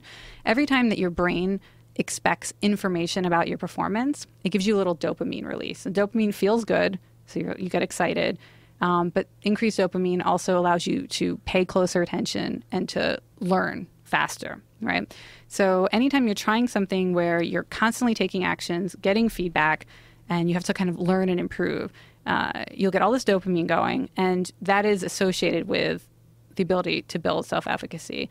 So uh, I think that there is a, I mean, I think there's a neurochemical process that's underlying this. It's not, it's not just, um, I mean, it's not just a matter of, of what you think. It's also about changing what is going on in your brain so that the brain is primed to learn faster, to improve, and that's um, that's uh, that's why you know that's why there seem to be so many cool applications for video games because if you can get uh, a cancer patient who feels really powerless and overwhelmed to play a video game about chemotherapy and it starts building self efficacy and getting all the dopamine going. There was a clinical trial that showed that kids who played a video game about cancer were, for two to three months later, missing fewer doses of their medicine, taking more antibiotics. They were more engaged, um, which leads to more cases of cancer being going into remission. Right, but isn't that just more focus? It's just focusing and thinking. I mean, it's using it as a mechanism to focus and think about your illness. Focus and think about your recovery. But it's it's focus with the dopamine hit, and the increased dopamine is gonna it it it changes. So what's well now we'll get really deep here. Mm-hmm. Um, every time that you consider a goal, your brain stops and says, "Is it worth it?" Because your brain's trying to conserve your body's energy and you know your the, your cognitive energy, and we'll say, "If I if I do this goal, am I do I really want it? Am I going to put the energy to do it. And what researchers have found is the more dopamine you have in your reward pathways, the more you focus on the positive outcome and the less you think about the effort required. So if I give you a bunch of dopamine hits, you're going to be thinking about, I might be cured someday. I don't care how many side effects there are to this medicine. I'm swallowing this pill, you know, and, and I'm going to do it um, because you're focused on the positive outcome, not all of the other things that stress you out about it or make you, you know, the nausea and, and the, the the energy that it takes. And this is true if you're doing push ups, you know, like, do I really feel like doing 100 push ups right now? Um, if you have more dopamine going, you're going to be more likely to say, This is important to me, it's important to my training. Um, and if you are low dopamine, which is when you're clinically depressed, you have really low dopamine. So everything seems too hard. Oh, why am I going to bother getting out of bed? There's like the effort required seems so much more important than the goal. So there is a neurological underpinning to self efficacy is sort of this combination of really wanting to achieve your goal and having that increased attention so you learn faster. So there's, but you have to, it's, I mean, it's not, it's not, it's not just a matter of saying, I'm going to pay attention now.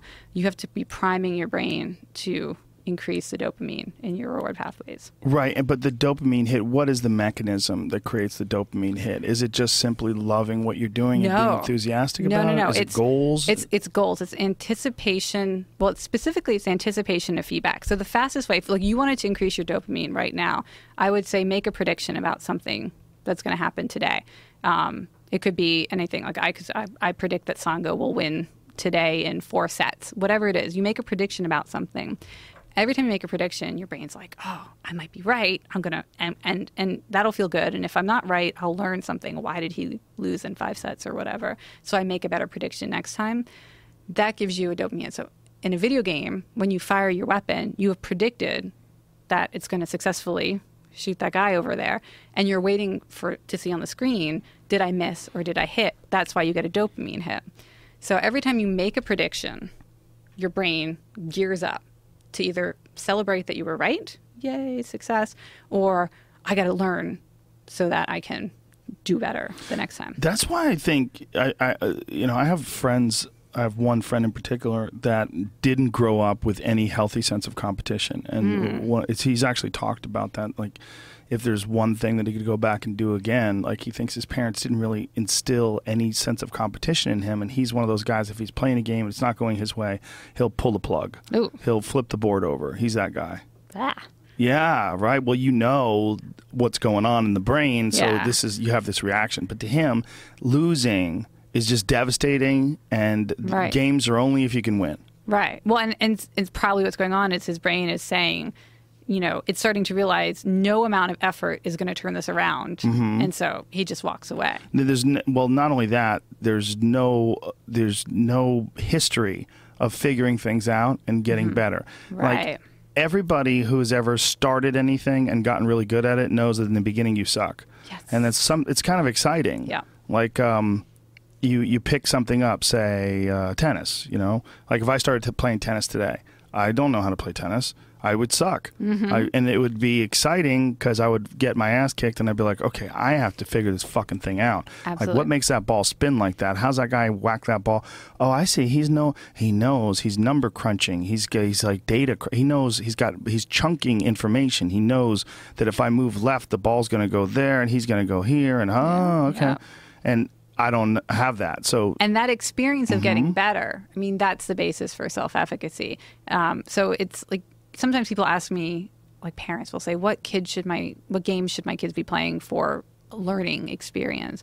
But I say every game is designed to be a learning experience because you're supposed to be bad, and that's why games feel so good. Is that you're you're every time you play a new game, you're figuring it out, you're learning how it works, you're getting better. That experience of constantly getting better and proving to yourself, "Oh, I can figure something out, I can improve, I can master something. Um, that's, I mean, that's one of the reasons. This is a fundamental reason why people like playing games and why they don't play the same game forever. I mean, sometimes you do if the game that you can never master, like chess or something, you know. But most people will will really get into a game for a while and then feel like they have stopped improving and so the brain gets you know wants to keep learning wants to keep getting better the dopamine hits are only going to come if you aren't sure how to be successful right so you have to play a new game that's why we don't play tic-tac-toe as adults right no no dopamine hits with tic-tac-toe because you know exactly what's going to happen every Yeah. move bullshit game. I keep trying to tell my five year old. We're gonna it's gonna be a draw every time, kid. This is bullshit. Um it- what there's there's like elitism attached to chess, where chess is the only game that's considered a uh, a worthwhile pursuit. I know it's terrible. I What mean, what is that? Because parents will tell kids that are playing video games that they're wasting their time. I know. But if you came home and your kid was playing chess silently with his friend, and they're just looking at the, you'd be like, "Oh, my kid is up to a good thing." Oh, sure. I mean, first because Einstein played chess, so of Is that what it course.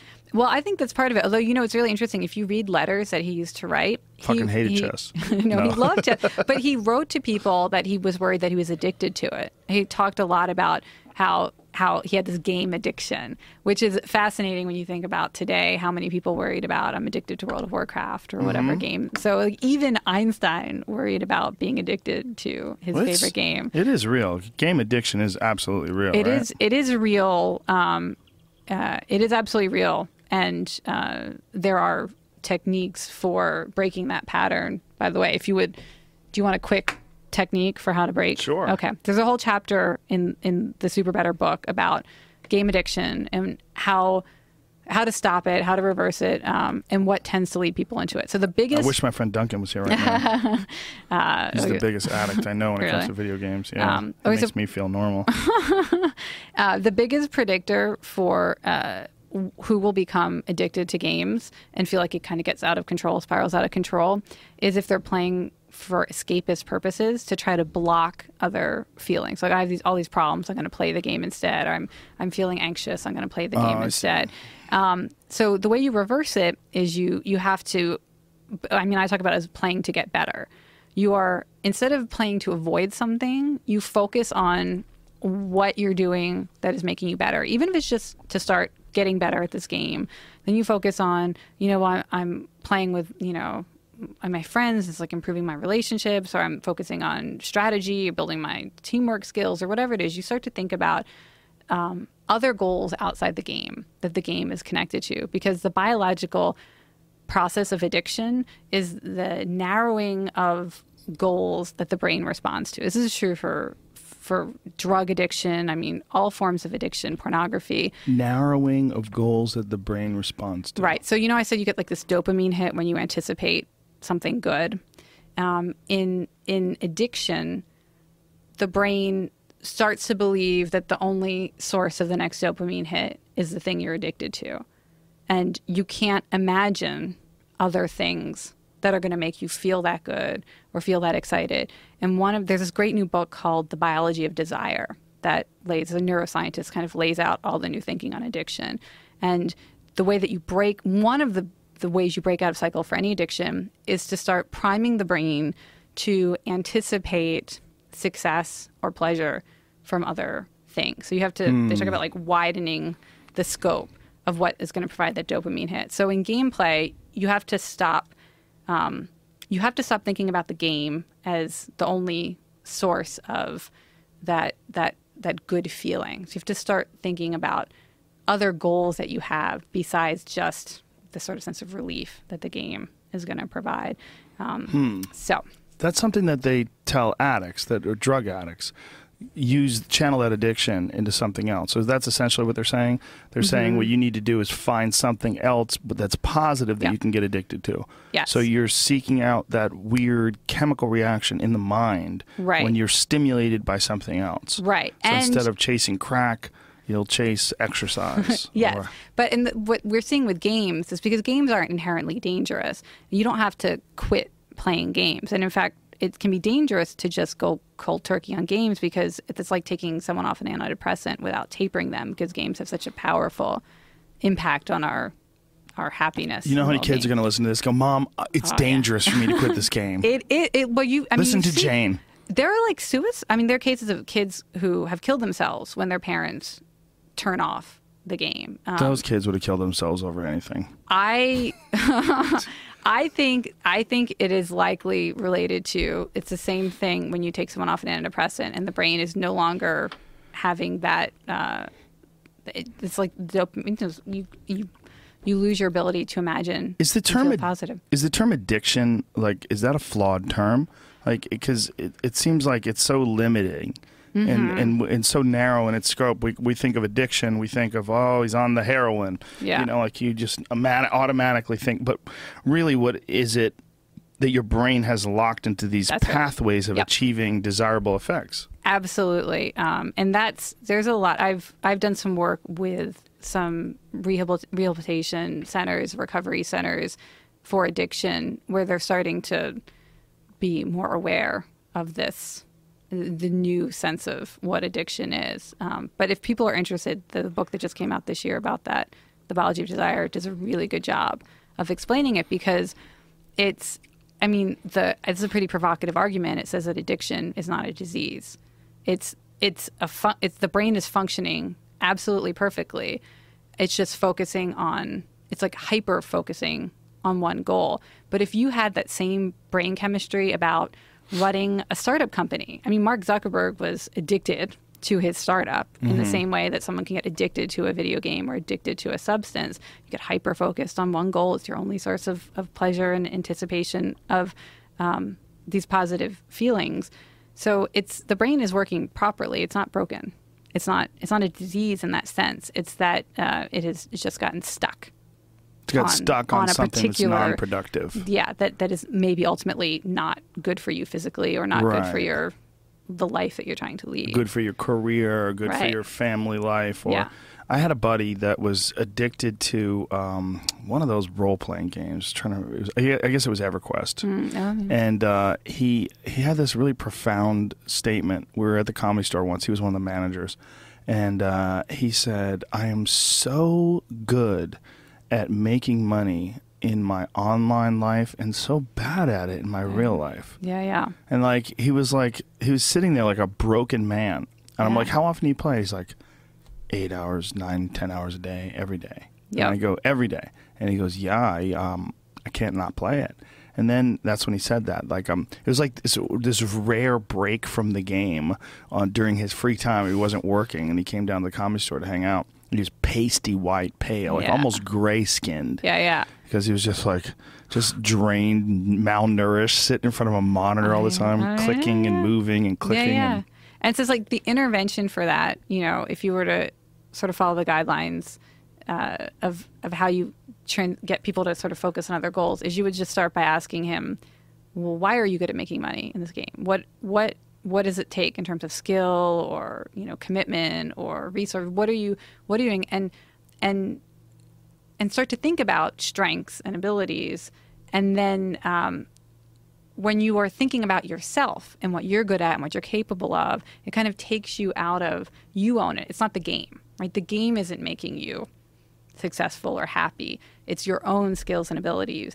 And that seems to be, if you look at the scientific literature, just talking about what you own and what, what is a result of your skills and abilities, that that helps you broaden that. So you realize you can apply that elsewhere. There might be other venues. It's not the game that's giving this to me. This is mm. something that I own. right. That's so hard to intellectualize, though, when you're in the grips of addiction. I know, I know. It's why there's, there's like questions in my book that like literally you can ask someone or you can ask yourself. So you don't have to intellectualize it. I mean, just do the. So the, there are hundred quests in the book. You just do what I do what I tell you to do. They're all designed like little game missions um, because it is. It is it is hard to change your mindset. I mean, it's definitely hard. But what we know from studies of all kinds of mindset interventions is that once you do it, it sticks. So unlike a lot of forms of therapy or medication, you have to take this pill for the rest of your life. You have to be in therapy for years. If you can do a mindset intervention, it's done. Benefits are there. It's locked in, and you can have a five minute mindset intervention, and and uh, instead of taking you know prescription for the rest of your life. What I found to mitigate my addiction problems or my addictive tendencies is just do a bunch of different things. Yep. I, I have a bunch of different activities that I do, and the reason why I do them Perfect. so many different things is to keep from locking on one. Exactly. So you've like intuitively figured that out already. So, well, I figured it out from trial and error over Yeah. a long life of addiction. I, I grew up being ad- addicted to a bunch of different things. At first, it was art, and then it became martial arts, Mm-hmm. and then as I got older, it became stand up comedy, and it became uh, pool. I had a real problem with pool to a point where my manager thought it was ruining my career. Oh my gosh. I was, I was playing eight, ten hours a day. I was playing in tournaments. All I wanted to do was play pool. I would go do my comedy sets, and then I'd go play pool till three, four o'clock in the morning, and then I would get up in the morning. I'd go work out. I'd go, uh, you know, go do my comedy and do the same thing every night. And all, but all I was thinking about was the game. I was thinking about like Yeah. knocking the balls into the hole, like the the, the dopamine effect Yeah. or whatever it is Yeah, the, of of winning, Yep. of or of being successful, of running out the table, of having the ball do what you want it to do.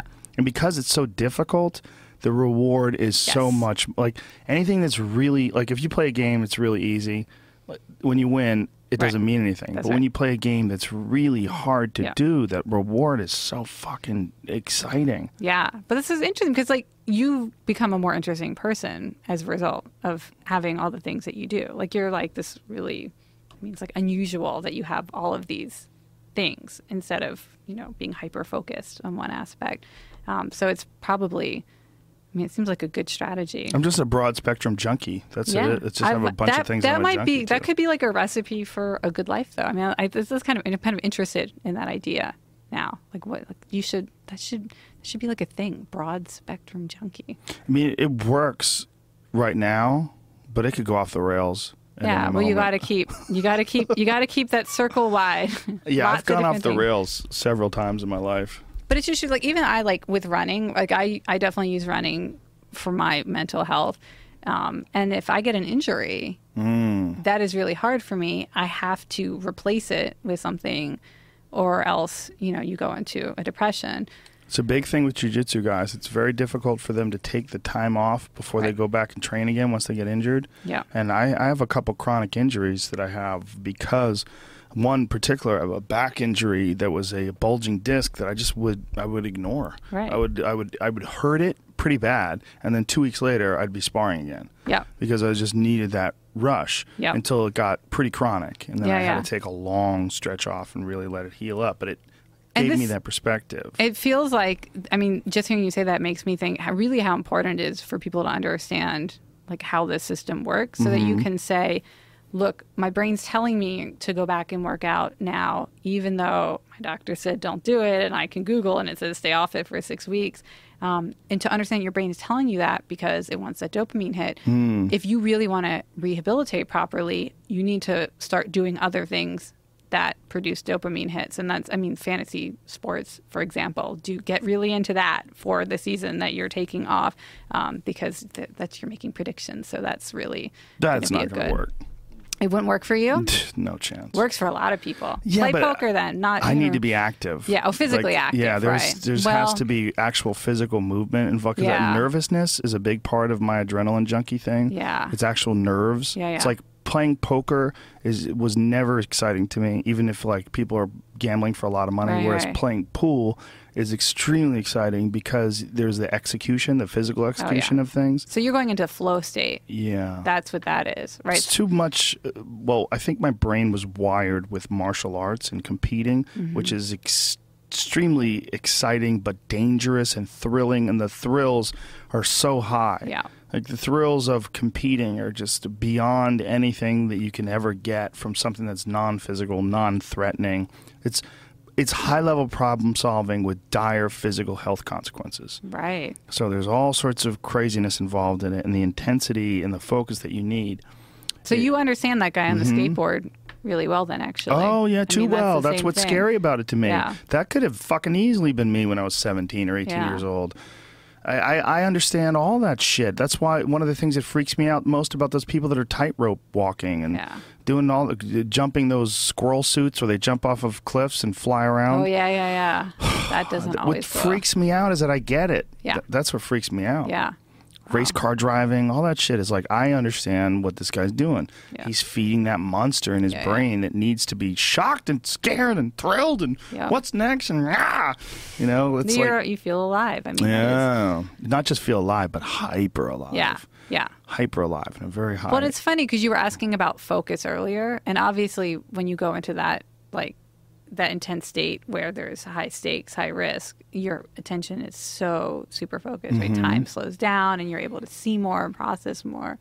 So that could be part of. I mean, you, you're interested in in focus because that's a part of that experience, that high, which you don't get. There's, I mean, there's lots of highs where you're not going to have a that's kind of heightened focus and attention. There's that, and there's this state of peace that's achieved when you've overcome almost insurmountable obstacles and fear and nervousness.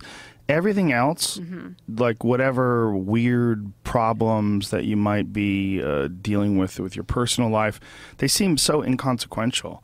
Like, uh, like when I would have like uh, relationship problems, like a girl I was dating, some craziness, we're about to break up, I would go spar. And I would be like, "Who gives a fuck?" Yeah, yeah, You know, yeah. and and you know, I would. I remember one time having this conversation with this girl I was dating. It was like so dramatic and nonsense. I'm like, so then I guess we're breaking up. I mean, like what? What are we gonna do? Like, uh, fuck, I can't do this.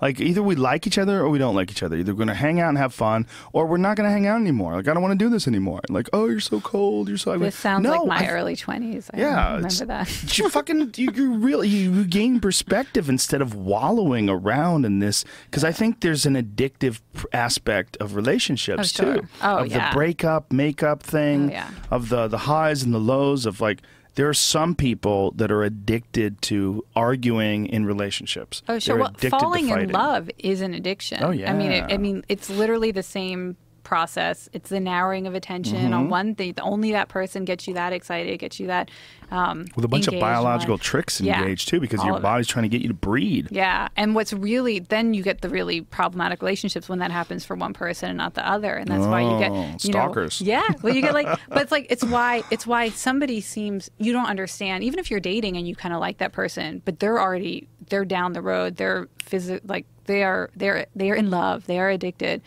And then your behavior might seem totally crazy to me because I'm not there yet. And Mm. even though I liked you, because you're further along in that process and that sort of narrowing of attention, Yeah. uh, I freak out. Whereas if you know, maybe if I had waited a few more weeks, I might have been that. I might have been far enough along that it actually doesn't scare me off. You know, like people who fall in love at different rates.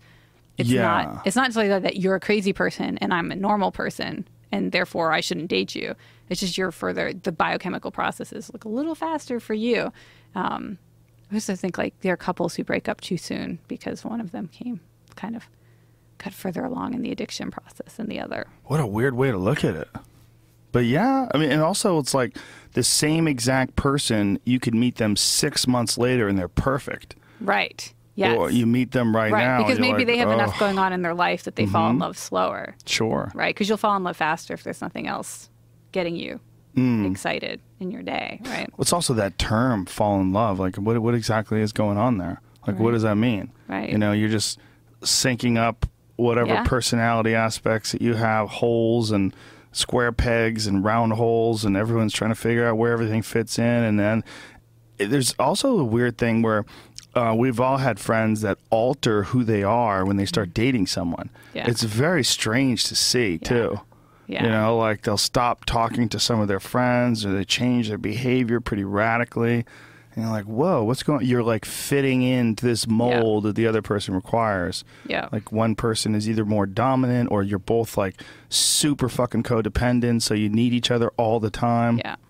Like I have a friend, this motherfucker can't go anywhere without his girlfriend. He doesn't do anything without her. I mean, and he eh, eh, invite him over for a podcast. Boom, brings his girlfriend. you know, come on over for the game. Oh, she's here too. Great.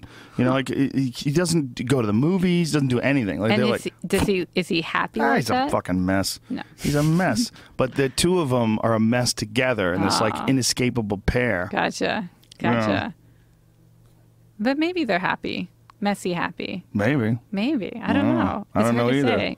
Well, it's, it's what is happiness? That's strange. I mean, it's like they're not depressed. They're not jumping off bridges. Yeah. You know, they're bolting. They're not shooting heroin. Good. You know, this like- all sounds good.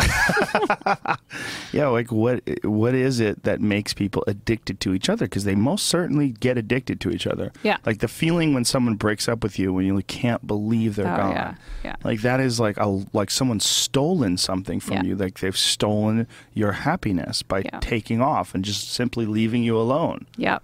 Yep. Like No. you, they they are a part of you. Like Yeah. your whole is m- Yes. your your your whole is missing a slice.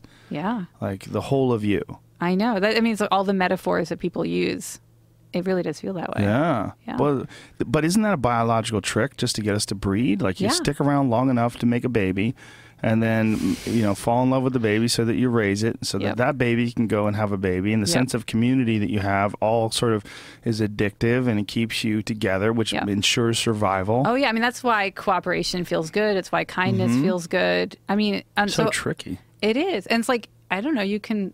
I mean, I'm a very practical person. I mean, I think I try to help people feel good. I want to feel good. Uh, you know, cooperation and kindness. You know, those things help society and help evolution, and like we're stronger together. yeah and it feels good. Uh, like that's that's practical, and, you, and I, I don't mind that. uh, You know, evolution's kind of tricking me. I mean, I have two babies. I have a seven month old twin daughters. Oh, wow. And uh, you know, if if this is a trick of biology, how I feel about them, I'm totally cool with that because it feels good. Yeah. that's biology's trick. To me, it tells me it feels good. I like it. Thank you, biology, for giving me these feelings I never had before. Yeah, I mean, you can kind of intellectualize it down to the point where it's no longer enjoyable. Because, like, Uh, isn't life itself a trick in a sense? Because it's really temporary. No mm-hmm. matter what, you can accumulate all the Audis and, and beautiful houses and boats you want, but at the end of the day, it's over. You know, mm-hmm. like you, you, the sun rises and the sun sets, and you got a certain amount of time, and that's it. Yeah. So you can intellectualize that to the point where you're like, what's the fucking point? Yeah. I'm just going to end it now. And some people do do that. They almost get to this thing where they can't be in the moment because they don't know how long the moment lasts. And the mm-hmm. anticipation of the moment ending is just too freaky. So they're like, mm-hmm. fuck this, I'm out. It's sort of the same thing as my friend who can't play the video game if he's going to lose and he pulls the plug. I mean, really, there's a lot of a lot of the same sort of qualities and characteristics of that kind of thinking. It's Yeah. like the, there's over intellectualizing or over analyzing to the point where you can't even enjoy what it is. I feel like I really want to work on this friend of yours, like fig- like video No, you game don't. therapy, to like. Nope. Well, it sounds like an interesting project. He's an egomaniac. You don't no. want to do it. Okay. Too much problems. I like, but I like, I like the idea of like, how would you help somebody who can't lose, like who's a who's a bad loser? You should be so happy that you're trying to help him because that means you're talking about him. it's like you're focusing on him. But There's a lot of oh, but no. I mean, he's alive. He lives in America. He's not in Ethiopia living in a Right. grass house. You know, it's like Right. he's lucky as fuck. Yeah. You, you got to think I, I, I it's at a certain point in time that uh, there's there's there's levels to to like happiness and harmony the harmony that you achieve with the environment that you find yourself in and the more chaos that you create and the more problems that you create just to solve those problems it's got that that energy keeps you from doing something else and that energy Yep. is going to block you Yep. from the other pursuits Yeah. Absolutely. Yeah. I mean, you need to take committed action towards positive things. And in a sense, the entirety of your life is a game. Of course. Yes, it is. I have a I have a kind of funny story about that. Um, you know, I did the Colbert Report a few years ago, and when you did that, Does he break character? So well, well, he comes not no not well not exactly. So he comes into the dressing room beforehand, and they don't do a pre-show interview because they want you to be kind of off guard and off balance. And he comes in and he says, you know, have you seen the show? Okay, I'm going to be in character. And uh, I'm going to be really stupid and stubborn, and your job is to disabuse me of my stupid and stubborn ideas. Um, and they said, "Now let me ask you a question. Uh, is you know is life a game and i was like is this is he like is he practicing you know is this like a am i are we practicing some kind of witty rapport for the show or whatever? So i'm like i'm trying to go into that mode and i'm like well you know yes of course it is. And he's like if life is a game we spend all our time playing it. Why are we so bad at it? And i'm like i'm like totally thrown off. I'm like is he being like philosoph i don't like anyway. It turned out he was actually being quite philosophical and he had, Mm-hmm. I'm like, sure he is. he had all of these you know sort of thoughts about you know like, I mean, you started mentioning philosophy books he'd read and everything, and I was like, "Oh, okay, this is like not like a, not like a you know witty like banter Mm-hmm. practice." He was like really thinking about that, and I always, uh, I often, I often mean to return to that question and try to come up with a better answer for him someday. Well, it's a complicated game and there's no instruction book. That's why we're so bad at it. I mean, it's not everybody's bad at it. You Right. run into people, you go, wow, this person is a really cool game going on. Yeah. You know, and, uh, but it is just a game. I mean, Yeah. essentially, what, what the problem is that there's loaded words. Like the the word addiction is a loaded word. It's a loaded term. Uh, I think the word game is a loaded term Oh, yeah. too.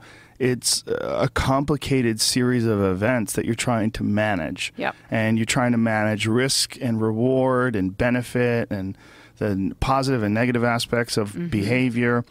Essentially, it's exactly the same as a game. They're completely indistinguishable. Yeah. It's one of them is just open ended, and there's you know there's no clear pathway. It's a game that literally you're standing in the middle of the universe. Bam. And especially in 2015, if you have the means, you can get on a plane and go to another part of the game. You know, you could just hop on a plane and you know we were talking before this podcast started about uh, the Radiolab uh, podcast that's out today um, about that guy who was on my podcast corey knowlton who shot that rhino. Like that's a guy who took the game and decided to go to a fucking place he totally doesn't belong or is never you know never is not born there or whatever. Not I shouldn't say doesn't belong but a completely different area of the game and he's doing something over there. And everybody over in this part of the game is like, "What the fuck are you doing over there?" Like some guy who gets on a boat and decides to sail across the world. You're Right. like, "Whoa, whoa, whoa! What Right. are you doing?" Right. Well, he decided that he's going to go to a different part of the board, Yep. and he's going to get on a boat and he's going to drink rainwater and try to catch fish and travel across the fucking ocean. But this is interesting. Like people are playing different kinds of games. Mm-hmm. So like the guy who wants to kill a rhino, that's a combat game, and the person who wants to sail around in the boat is doing exploration. It's an Mm-hmm. adventure game, and other people are doing the you know re- collection game where you're requiring resources. And, um, I, Uh-huh. I think that- the Rhino guy's doing a collection game too Well, in a yeah, weird way. right, right. He's collecting bodies. yes, yeah, you that's know true. yeah and i think the the guy who's on the boat is doing the collection game too because he's collecting accolades you know i've Okay. made it across the ocean Oh, right. Well, like so if you an make it across it the, yeah. the real way to do it is go across the ocean don't tell anybody Right. where have you been Then for the last six months you know just chilling trying to find myself Well, you know meanwhile what? you're on a boat when I started training for a marathon, I was like, I'm not telling anybody because I don't. I want it to like just be internal yeah. I want it to be from well, you know, because it's like this weird bias some people have about runners that like they brag about it a lot or like they do it to like show off. do you, know, who says that people who wish they were running I really believe that. Yeah. Because if you run, like I have my friend Cameron, Cameron Hanes, he's run two ultra marathons. And he, he'll, you know, post about it on his Instagram or he'll show you his time or something like that. But he's trying, to, like, he's an athlete and he's sponsored by a bunch of companies. And part of his gig is that he inspires people. And he really feels good about that. It's Yeah. like a genuine thing that he does. Takes people running up these mountains. But you'll see these people that, like, bitch about it. Like, these guys run, he's run 100 miles in 24 hours. If that's not impressive, It's not worth then you about, need to go look in the mirror and find out what the fuck actually impresses you. Yes, I mean you it- post a picture of your breakfast. You can't Yeah. get mad about Yeah. posting that they ran. Yeah, 100 look at my eggs. Yeah. yeah. I mean, it's like, what? Why do people get upset that you say you're going to run a marathon? Why would anybody get upset? It's hard to run a marathon. You're going to run for three and a half, four hours, or whatever the hell your time is. Yeah. That's a fucking long time. Yeah. It's hard for me to do 20 minutes on the elliptical machine and not get bored. Yeah. I could keep going for a lot longer. Yeah, yeah. But at 20 minutes, I'm like, fuck, am I done? Yeah, yeah, yeah. Jesus Christ, get this over with. When someone says they ran a, a marathon, you start to question your own resolve. Yes. Which is like one of the reasons why to do it. You're showing your score. Yeah. You're showing your game score, and people are getting pissed. Yeah, Look too high Jane. score. Fucking showing her high score. Although sometimes I, sometimes I will post a terrible run because I like you don't want to be too inspiring that people feel like they can't do it. Like Fuck those people. no, but it's like I'll do a, I'll do a slow run so that people will see like hey if you're no that it's They're like okay. tricking you into Yeah, that's doing shitty scores. They're tricking you.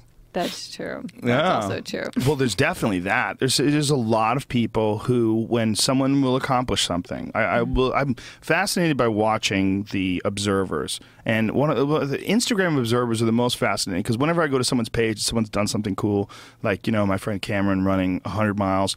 I'll look at the, the, the negative comments and I go to their Instagram page and they're mm. almost always blocked. It's almost always mm. private, mm. like locked. Like you, you have to you have to be one of their accepted friends in order to comment on their pictures Interesting. because they're hiding Right. because they're they're not putting themselves Right. out there. Right. They're not showing their Right. life. which and which means they don't understand the vulnerability involved. Like if you were if you had the experience of having other people write on your stuff Mm-hmm. the same way that you were doing on someone else, you might not be doing that. well, they're playing the low. They're playing tic tac toe. Right, yeah. Where someone else is out there playing chess. Yeah, You that's got to be like the new like zing. Like, man, you're playing tic tac toe. Yeah. That's like, tic tac toe playing motherfucker. Yeah. I mean, it is kind of what it is. If life is uh, this really super complex, open ended game where essentially, if you live in a free culture like we do, you know, we're not living in North Korea where you're assigned a job, and if you don't cry when something happens, you know, you go to jail. You, your your game is essentially open ended. Yep. It's not. That's one of the reasons why when people get out of jail, Oh, they find themselves like institutionalized is the word, but they find themselves so trapped in the Yeah. game of jail Yeah. that that's how their brain is wired. It's really extremely difficult for them to deal with the open ended game Yep. of life. yeah, yeah.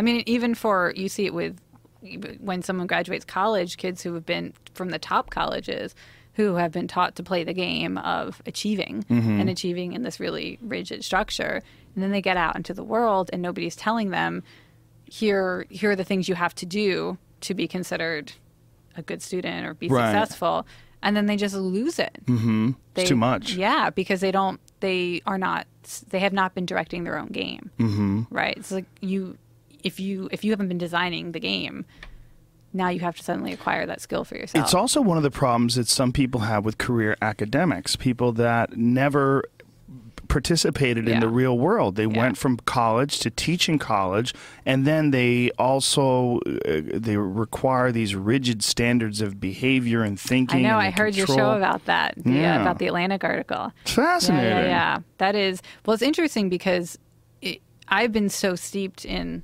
psychology literature, um, and uh, a lot of the folks who play SuperBetter are traumatized, and they've they've been through PTSD. Um, and it is absolutely true that avoiding triggers prolongs the problem. I mean, so I, I mean, I can look at the scientific literature and say trigger warnings are actually not, they're not going to help. They're going to make you weaker over time. It's like we were talking about, you know, oh, I'm so scared of the bad guy. I have to avoid everything that is a trigger. Um, we, we know that that's not true. So when I, you know, when I hear about that, I, you know, I wish, and I try to talk to people. Know, I tweet when that article came out. I tweeted about, and I have a lot of people who follow me who are, you know, have PTSD, and they're very conflicted about whether they're supposed to avoid triggers and they like trigger warnings because they think it's going to keep them safe. But for everything we know, is that you need to get better at controlling your reaction to the trigger. Avoiding it doesn't help. So I can I can see why that's so frustrating to people. Well, the, the, one of the most frustrating aspects of that article in particular was that what's going on in colleges today is it's it's a control issue. Yeah. it's the, they're controlling behavior in such an extreme way that they're they're they want to penalize people for microaggressions, Right. which is like you say something and I go, all right. Which is just a part of a fucking human interaction with you. Like if. I say something to you and you give me a sarcastic response, I have to decide, you know what? I don't enjoy communicating with her because she she makes me feel bad. Or I have to say, maybe I'm fucking douchey and maybe people react to me in a negative way and I should think about not what I want to say or how I want to say things, but rather how people might view what I'm Yeah. saying Yeah, and yeah. how they take it in. And maybe I'm just an ineffective communicator. And maybe what's going on here is just, you know, there's there's like two people playing soccer. Okay, they're both trying to hit the ball and they collide into each other. Whose fault is it? It's well, they're both. They, it's just non-smooth movement. Yep. And that that sort of interaction that you would get when you're trying to hit a soccer ball, it's very similar to the interaction that you have when two people are communicating with each other. Yeah, yeah. Your y- y- the colliding people, one person is not necessarily totally responsible for that collision. Yeah. They're both sort of responsible for it, and there's a there's a, a, whole dance going on with Oh, yeah. poor decision making in the moment and Yeah. lack of experience and collisions and lack of an understanding of the consequences of those collisions. All that is a part of going to college. Yes. I mean, all that is a part of growing up. And when you have people that are shielding you from microaggressions, Yeah, yeah. mic- all that shit is just a part of being a human and dealing with your m- hormones and emotions. And Yeah. you're separated from your family for the first time. And now you're in Michigan in some fucking crazy university, and you got some fat, stupid teacher that's never even existed outside the real world, and they're dictating your behavior patterns and telling you you're not allowed to use uh, male and female pronouns anymore, and all I like I like the teachers. I mean, you know, I have a lot of friends who are who are, you know, they teach at university. So As do I. I will remove the fat, stupid Well, I'm just- teacher part. let's let's say skinny, smart. Brilliant, or whatever. What, it's, but it's I'm fat, but stupid. I don't even mean like physically. What I mean is just like this this uh, b- bloated sort of lazy entity that is creating this environment where you're you're establishing this artificial but my, realm. My guess is, looking at what's going on, this is not coming from instructors or faculty. That this is coming from the students. That this Some is a it. phenomenon. But I mean, it certainly it certainly was.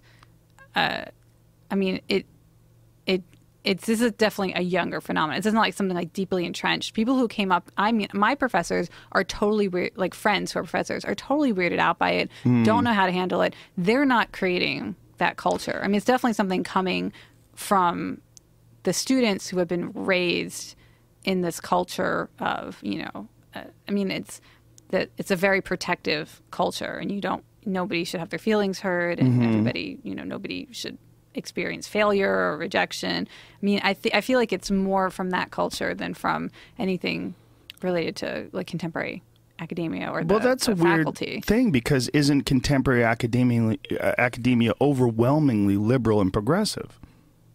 Uh, I mean, I think so. I Right. think po- on the political And spectrum, yeah. When you have uh, something that's moving in one very particular direction, oftentimes Yeah. people will try to outdo themselves. But the faculty are not in thought. control. I mean, this is this is. I think the reason why a student culture would have so much impact on this is because universities are now like business models, and Mm-hmm. the, the customer is always right. I mean, that's not the professor is not the one who is uh, who is going to. Like the professors more often than not resist. It's really more at the level of uh, the, the the business side of the college that is trying to make you know this a make make this a good customer experience for the student. I mean, I think that is that is more of the divide. I don't think the the political affiliations of faculty is not. I mean, none of that is really what's going on. It's really more about the students pay so much money for college now, and they expect lots of perks, and they expect they're they're paying for a certain experience. Um, I think that is really where you're seeing a lot of the friction come because the, this particular younger generation is um, seems to be, if you look at you know what a lot of the experts are saying, they want they don't want the things that feel painful or feel like failure or feel like stress. Well, if that's the case, then why are they pointing out all these flaws in all these other people's behavior to control them, and flaws in the way people uh, express themselves, flaws? Yeah, in- yeah. Well, I mean, it's uh, uh, part of it is obviously things need to change, right? I mean, Right. like Like what needs to change? Well, I'm like, for instance, I'm a woman. I play games. If I log into an online video game, I don't want to be called a cunt every time I log in to play. Mm, Does that happen a lot? Yeah, of course. And do you think that happens a lot because of what we talked about earlier, where there's the, the interaction of just dealing in text is very strange, and the interaction Yeah. without people being right there with each other Yes, I mean, absolutely. Um, seems like Yeah. totally unnatural, right? yes, yes. And people, I mean, I don't. That doesn't happen to me in real life. Right, that's what I was going to ask. Like, Yeah. how many people in real life say those things to you? Nobody, Nobody. never. Yes. Like, how bizarre, right? Yeah. All of a sudden, you enter into this world. So, isn't that a function almost of the world itself being completely unnatural, more so than than the people being any different in that world? I'm not sure, but I mean, so all of that is to say there are things that people say and do in everyday life that are legitimately offensive.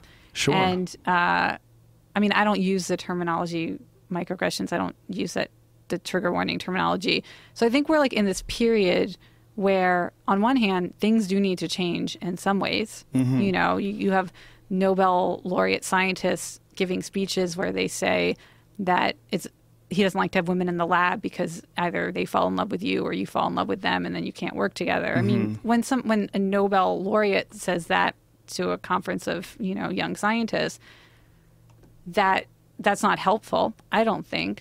But I wouldn't Do you, that's you not know that that was taken out of context. Do you know the full extent of I've- his I mean, phrase? Like I've- it was a joke, and he was also talking about his wife, and because he met his wife in the lab, and and he was also making himself to be a fool. It was, it was Well, very that's good to know. self-deprecating. You do you know Yeah. the I did? I did read some sort of re reassessment of that. Yeah, Dawkins printed the uh, a full version of what he said, and it's very different. Yeah. And also, I everyone read, was I read laughing. Mm-hmm. the full. I read the full version. Yeah. Um, but so it's like so. This is actually a perfect example because so if he was joking, Mm-hmm. right? So his intentions are totally good.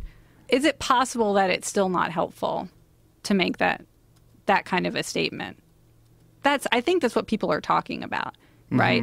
Uh, when if if on one hand there's a lot of interest in trying to increase the number of women in science and technology, is it possible that somebody would hear that and still be kind of demotivated by it or kind of have that sink in? So I think people are when they're when we're discussing these things, uh, I you don't have to police other people's language, but I think it's I still think it's useful to say that might not be helpful.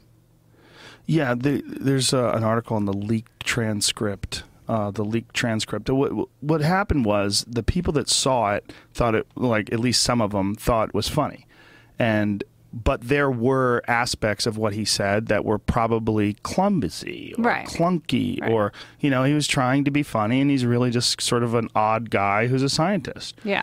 and uh, people decided that this is an awesome target. Like, let's go after it. Right, and, And- should make an example, Yeah. Which happens on the on. I mean, the whole people get shamed on the internet Yeah. now. That's that's what happens. Um, I mean, my you know, I don't have any expertise in this area, so it's probably not you know worth me This is about his it. This is an official quote. He says, "It's strange that such a chauvinist monster like me has been asked to speak to women scientists. Let me tell you about my trouble with girls." His trouble with Mm-hmm. girls. Three things happen when they're in the lab. You fall in love with them, they fall in love with you, and when you criticize them, they cry. Perhaps we should make separate labs for boys and girls. Now, seriously, I'm impressed with the economic development of. Uh, hold on a second, this is fucked up here. Of uh, Korea. See, it was it was him joking.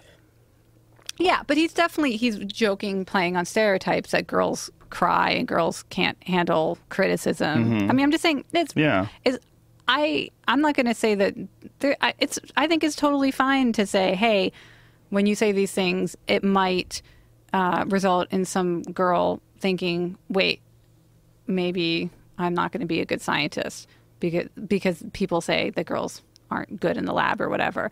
It's just I, Well, I wouldn't say it. That's Yeah. I wouldn't say it. Uh, and I try to be, I try to be, you know, even when we say things like about people who play games a lot, you know, um, oh, they're they're wasting their lives. You know, why don't you go out and do something real?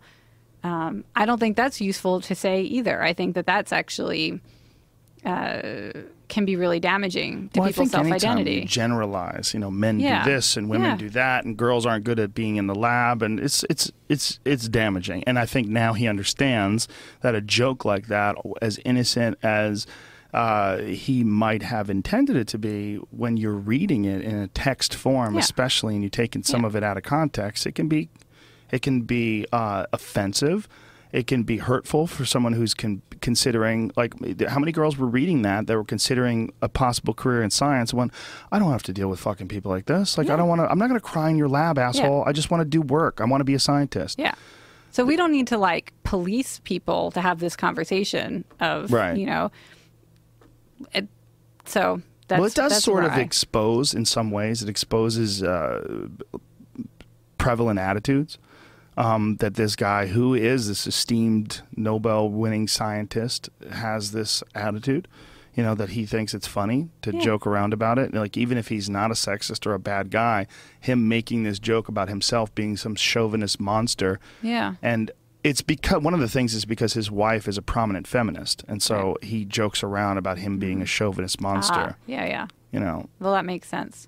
yeah. I mean, that's it's all out of context and it's all also you're dealing with a guy who's whose real focus is his research, not social interaction. right. He's not like a nuanced speaker. Yeah. He's not a guy who is uh, a carefully considered uh, speaker who gets on stage and thinks about everything and the impact of all. I mean, he like we were talking about like the awkward interaction that people might have in college.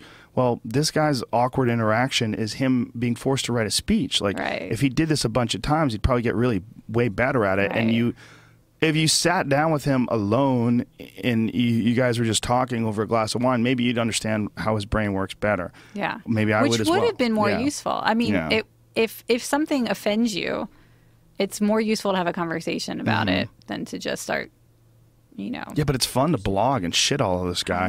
This, this guy, he's old and he's white. He's Yeah. famous, or well, he's uh, somebody you know, will write a book about the neurochemistry of outrage Mm-hmm. soon because it's a, it's its own high. You know. it's recreational. Recreational outrage is Yes. without a doubt a real thing right Yeah. now. Yeah. And I think that that's what's going on in colleges and that people are finding when you're in college, it's like when you were talking about the addiction that people have to video games, and one of the things that sort of stimulates that addiction is if you're trying to avoid things in your regular life. Right. Well, if you are in college, the the overwhelming anxiety of being a young person who has gone from being living with their parents, going to high school, Right. now you're in college, and you're just a couple years away from the cliff of real world. Yeah. Like you're fucking sliding towards it, and you're trying to define it and redefine it and change it and establish yourself.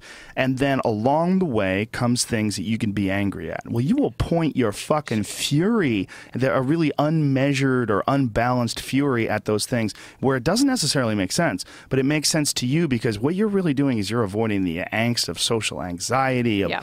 of, of, of sexual uh, rejection and all the all the shit that makes a person feel weird things and you channel that towards microaggressions or you channel that towards someone tre- you know deciding to address you with a male or a female pronoun you know there's like there's a lot of weirdness to being a person and Yeah. that that But you know, as the last thing uh, well I want to say about this is part of it is I think people are just trying to make new rules for the game, right? Mm. You know, and and when you're trying to change the rules of a game, that is really upsetting if you're in the middle of the game. You Yes. playing a game and someone's like, "Wait, totally, you can't do that now." Or it's he and she we've always been he Yeah. and she Yeah, yeah, yeah, yeah. It's like, oh, you're playing soccer. You can't kick the ball anymore with your feet, like, Right. and you're in the middle of the game. You Right, don't- right, right. So, but that it doesn't mean, as a game designer would say, it doesn't mean that there isn't a better game that actually could have different rules. But it's really upsetting to be in the middle of a game and have somebody say, "Wait, Right. those aren't the rules." So, you know, maybe we should, maybe we should. Um, I don't know. I don't know how to do it better because I mean, look, I'm a progressive person, and I'm glad that things are changing in society in lots of ways. You know, that I'm excited about. Like, what makes you happy? Like, what do you, what do you think is good about the changes in society in, Ah. in a progressive way? Well, I'm I'm really glad that we have marriage equality now. I'm really excited about that. I'm glad that um, I mean paternity and maternity leave, you know, becoming more people having longer maternity leave and f- the same length paternity leave for dads. As a new parent, I you know really excited to see Sure. companies doing that. Um, and I like I like you know uh, I like that we're starting to talk about income inequality. I mean, optimistic that there will be changes in that direction. And I, I think that uh, I think the Black Lives Matter is a hugely important movement. I think so. I think there's a lot of conversations going on right now where people are angry or have struggled or feel like they've been playing a rigged game, and uh, so it's not it's not going to be pleasant, and not all the tactics are going to be effective or good either. But But the general attitude is definitely moving in a more progressive direction. I think so. And even as somebody who has been, you know, I've I've had Twitter, you know, hordes yelling at me because they thought that I was breaking one of the new rules of how we're supposed to. Like, what did people yell at you So over? my one of the big instances I had was uh, about uh, my recommendations for playing Tetris after a trauma. So there have been multiple randomized control studies now out of Oxford University showing that if you play Tetris within 24 hours of a traumatic event, it will reduce the flashbacks you have, the severity of flashbacks, and other PTSD symptoms because it occupies your brain and prevents your brain from kind of locking in in, an obsessive compulsive way. on the trauma, right? So this is, I think, this is incredibly important advice that everyone should know. Kind of like stop, drop, and roll. You know, if you catch on fire, you know what to do.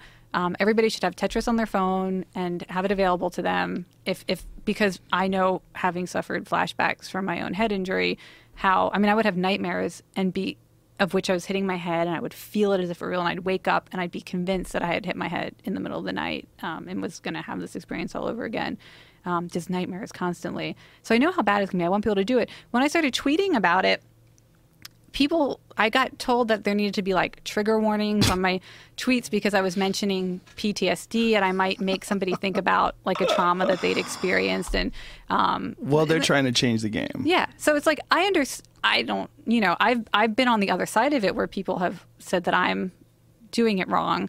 But at the same time i recognize there are people who are suffering or angry or they have been at a disadvantage because of the way the game is rigged. And so i'm okay with this there being like we're all going to be uncomfortable for a while as these things change and that's you know So you're uncomfortable with being unjustly accused of being insensitive when you're bringing out the scientific research that shows that a game can help you with trauma. Yeah, I mean, You're I I you're think fine with that. Mm-hmm. I've I've I'm going to keep doing it, you know, but I understand that the people who say it are hurting.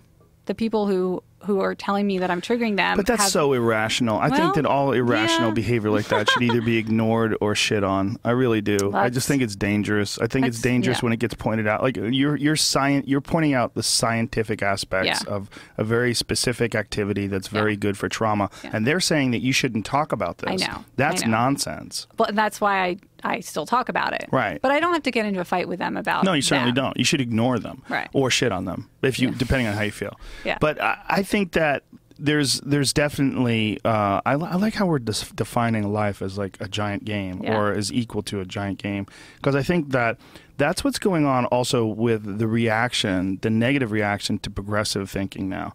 Like uh, I was tweeting something about. Um, this woman in uh, Kentucky that was trying to stop people from getting gay marriage licenses. yeah. And uh, I- I really I took a few days where I wasn't paying attention to Twitter that much, and I didn't know that there was this giant movement supporting this woman. Oh, yeah. And I went to Mike Huckabee's fucking Twitter page Yeah. and saw that this crazy old asshole was like saying that there's a war against Christians and that like reli- hashtag religious liberty.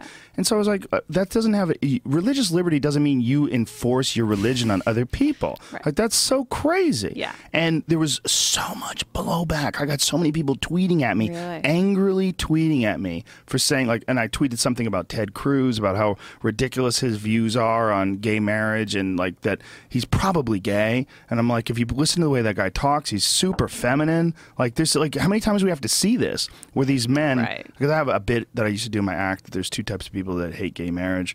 It's either you're really dumb or you're secretly worried that dicks are delicious. Those are the people. And Yes. like this guy is like, there's something going on here. Like, why does he care so much about Yeah. two people that are in love? That, are, but watching the people that are angry that the game is being redefined. that's it. And there was all this. It was all this Christian stuff that was attached to it. Like, Yeah. well, guess what? Guess what else it says not to do in the Bible? It says not to get divorced. Like Mm-hmm. this lady, the same lady, has been divorced three times. She's Yeah. on her fourth marriage. Yeah. Guess what else it says? You're not supposed to have tattoos. Okay. Mm. All these people are tattooed with religious symbols on them. You got a cross on your arm, and you tattooed it. Gee, fucking, you got to read the whole book. I mean, like, like, this is crazy. Like Yeah. the things that they choose, and it, what it is is they're trying to they're trying to define the world that they're playing in. Yeah. They're trying to define the game. And I think it's important because even though I might disagree, I mean, I, I vehemently disagree with people whose perspectives seem to be fueled by hate. But I think it's important to still try to have the empathy or the the mental insight to understand why does this make them feel so bad. And I think what you just said, you know, the feeling that you thought you understood the rules. I mean, religion is a set of rules. You thought you understood it. You're you're playing the game right. You're doing it right, um, and it is it is psychologically distressing to have somebody else tell you we're playing a different game. Yeah. you know your game sucks, um, and you're not going to be able to play it anymore. Uh, I I try to understand where those feelings are coming from because if you're going to change people's minds, you know, you have to I think you have to acknowledge that they are in a real, they are really in distress about this. You know, they're not doing this just to be jerks. I mean, they, this But is why are they in distress? to them. But why are they in distress about something that doesn't directly affect them? I, That's it's, where it but it's because of what you just said. Because it Yeah. is, it is, it feels, it's. They have committed to a framework, a set of rules, and and and and put that's once you're in it, you're in it. And and you know when you're playing a game, you always try to stop the cheaters and you protect the boundaries of the game. That's that's the Mm-hmm. Yeah. mindset you get into. And they're just they think they're just doing This is what a country that was established by. Christian values. Yes. The fucking game's locked. Yes. Okay, you can't Yes. change the rules. That's that's it. It really does seem like we we've kind of touched on something here. Yeah. This is a this has been a really good one for me. As the the overall looking at the the whole existence as uh, instead of defining it by the word game, but looking at it with almost the same sort of uh, attitude or approach that you would look at a game Yeah. is uh, very beneficial. Good. it's worked for me. You your eyes got big like saucers. Like you like you did it. You did it. You scored. You made it happen. Yeah, I think um, also um, like the, the the the ebb and flow of culture, like the things that are seem to definitely even even though I resist like this nonsense about microaggressions and trigger warnings and stuff like that, I'm very happy that things are moving in the Right. direction of acceptance. Yeah. Very happy that, you know, like you can be whatever the fuck you want. You decide you're a woman today, go ahead. As long as you don't hurt anybody, who cares? This guy wants to wear dresses and you want he wants you to call him Jane now. Fine. Okay. You know, these two guys want to get married to each other. Terrific. You know, these two people want to stop wearing makeup and they want to uh, what do you give a shit? Who cares? Who cares? Or they want to dye their hair blue. That's fine too. Like eventually we'll all figure out that we are all just unique individuals that are a part of gi- this gigantic superorganism. And mm-hmm. the most conducive way or the most harmonic way harmonious way for us to interact with each other is to fuck with each other's path the least. Whatever path you're on your way in your game, as long as it doesn't like negatively affect people, as long as mm-hmm. you're not a destroyer, you're not out there your path is to burn down other people's houses, Right. your path is to steal, your path is to to hurt people. As long as that's not going on, why care?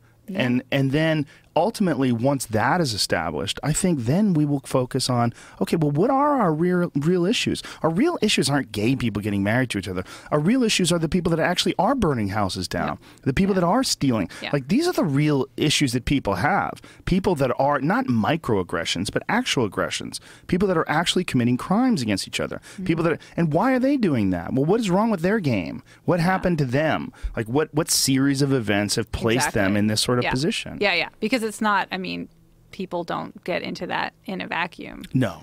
I Yeah. think that's also something you realize once you have children, Yeah. like you have now. And as a father, one of the things that's changed radically in my life is seeing people now.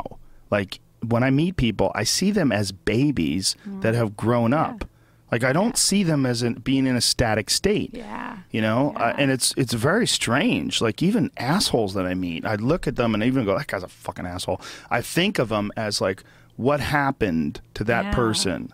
Well, that you know, got- that's like it's that's I, I practice Zen Buddhism, and that's like one of the big Buddhist meditations is to picture people as babies. Yeah. Like when you feel hate for somebody, try to visualize them all the way down to their little baby self and picture what they look like as a baby, and to think about who they were when they were that baby before all of life happened to them Mm-hmm. to make them into somebody that has now triggered these, you know, hate feelings of anger. or Well, it's hate. also in the womb. You know, I was talking to Michael Oh, yeah. Irvin, who's a famous pro football player, who's talking to me um, about kids that grow up in horrible environments, dangerous, volatile Yeah. environments, where the mother has all this cortisol in her Yes. brain while the child's in the womb, and the the kid literally Yeah. grows up like with a short temper. Yeah. They literally they're they're developed out of the womb Yes. like constantly worried about stress and danger. Yeah. Hyper vigilant. Yeah. All of that. I've had feral cats.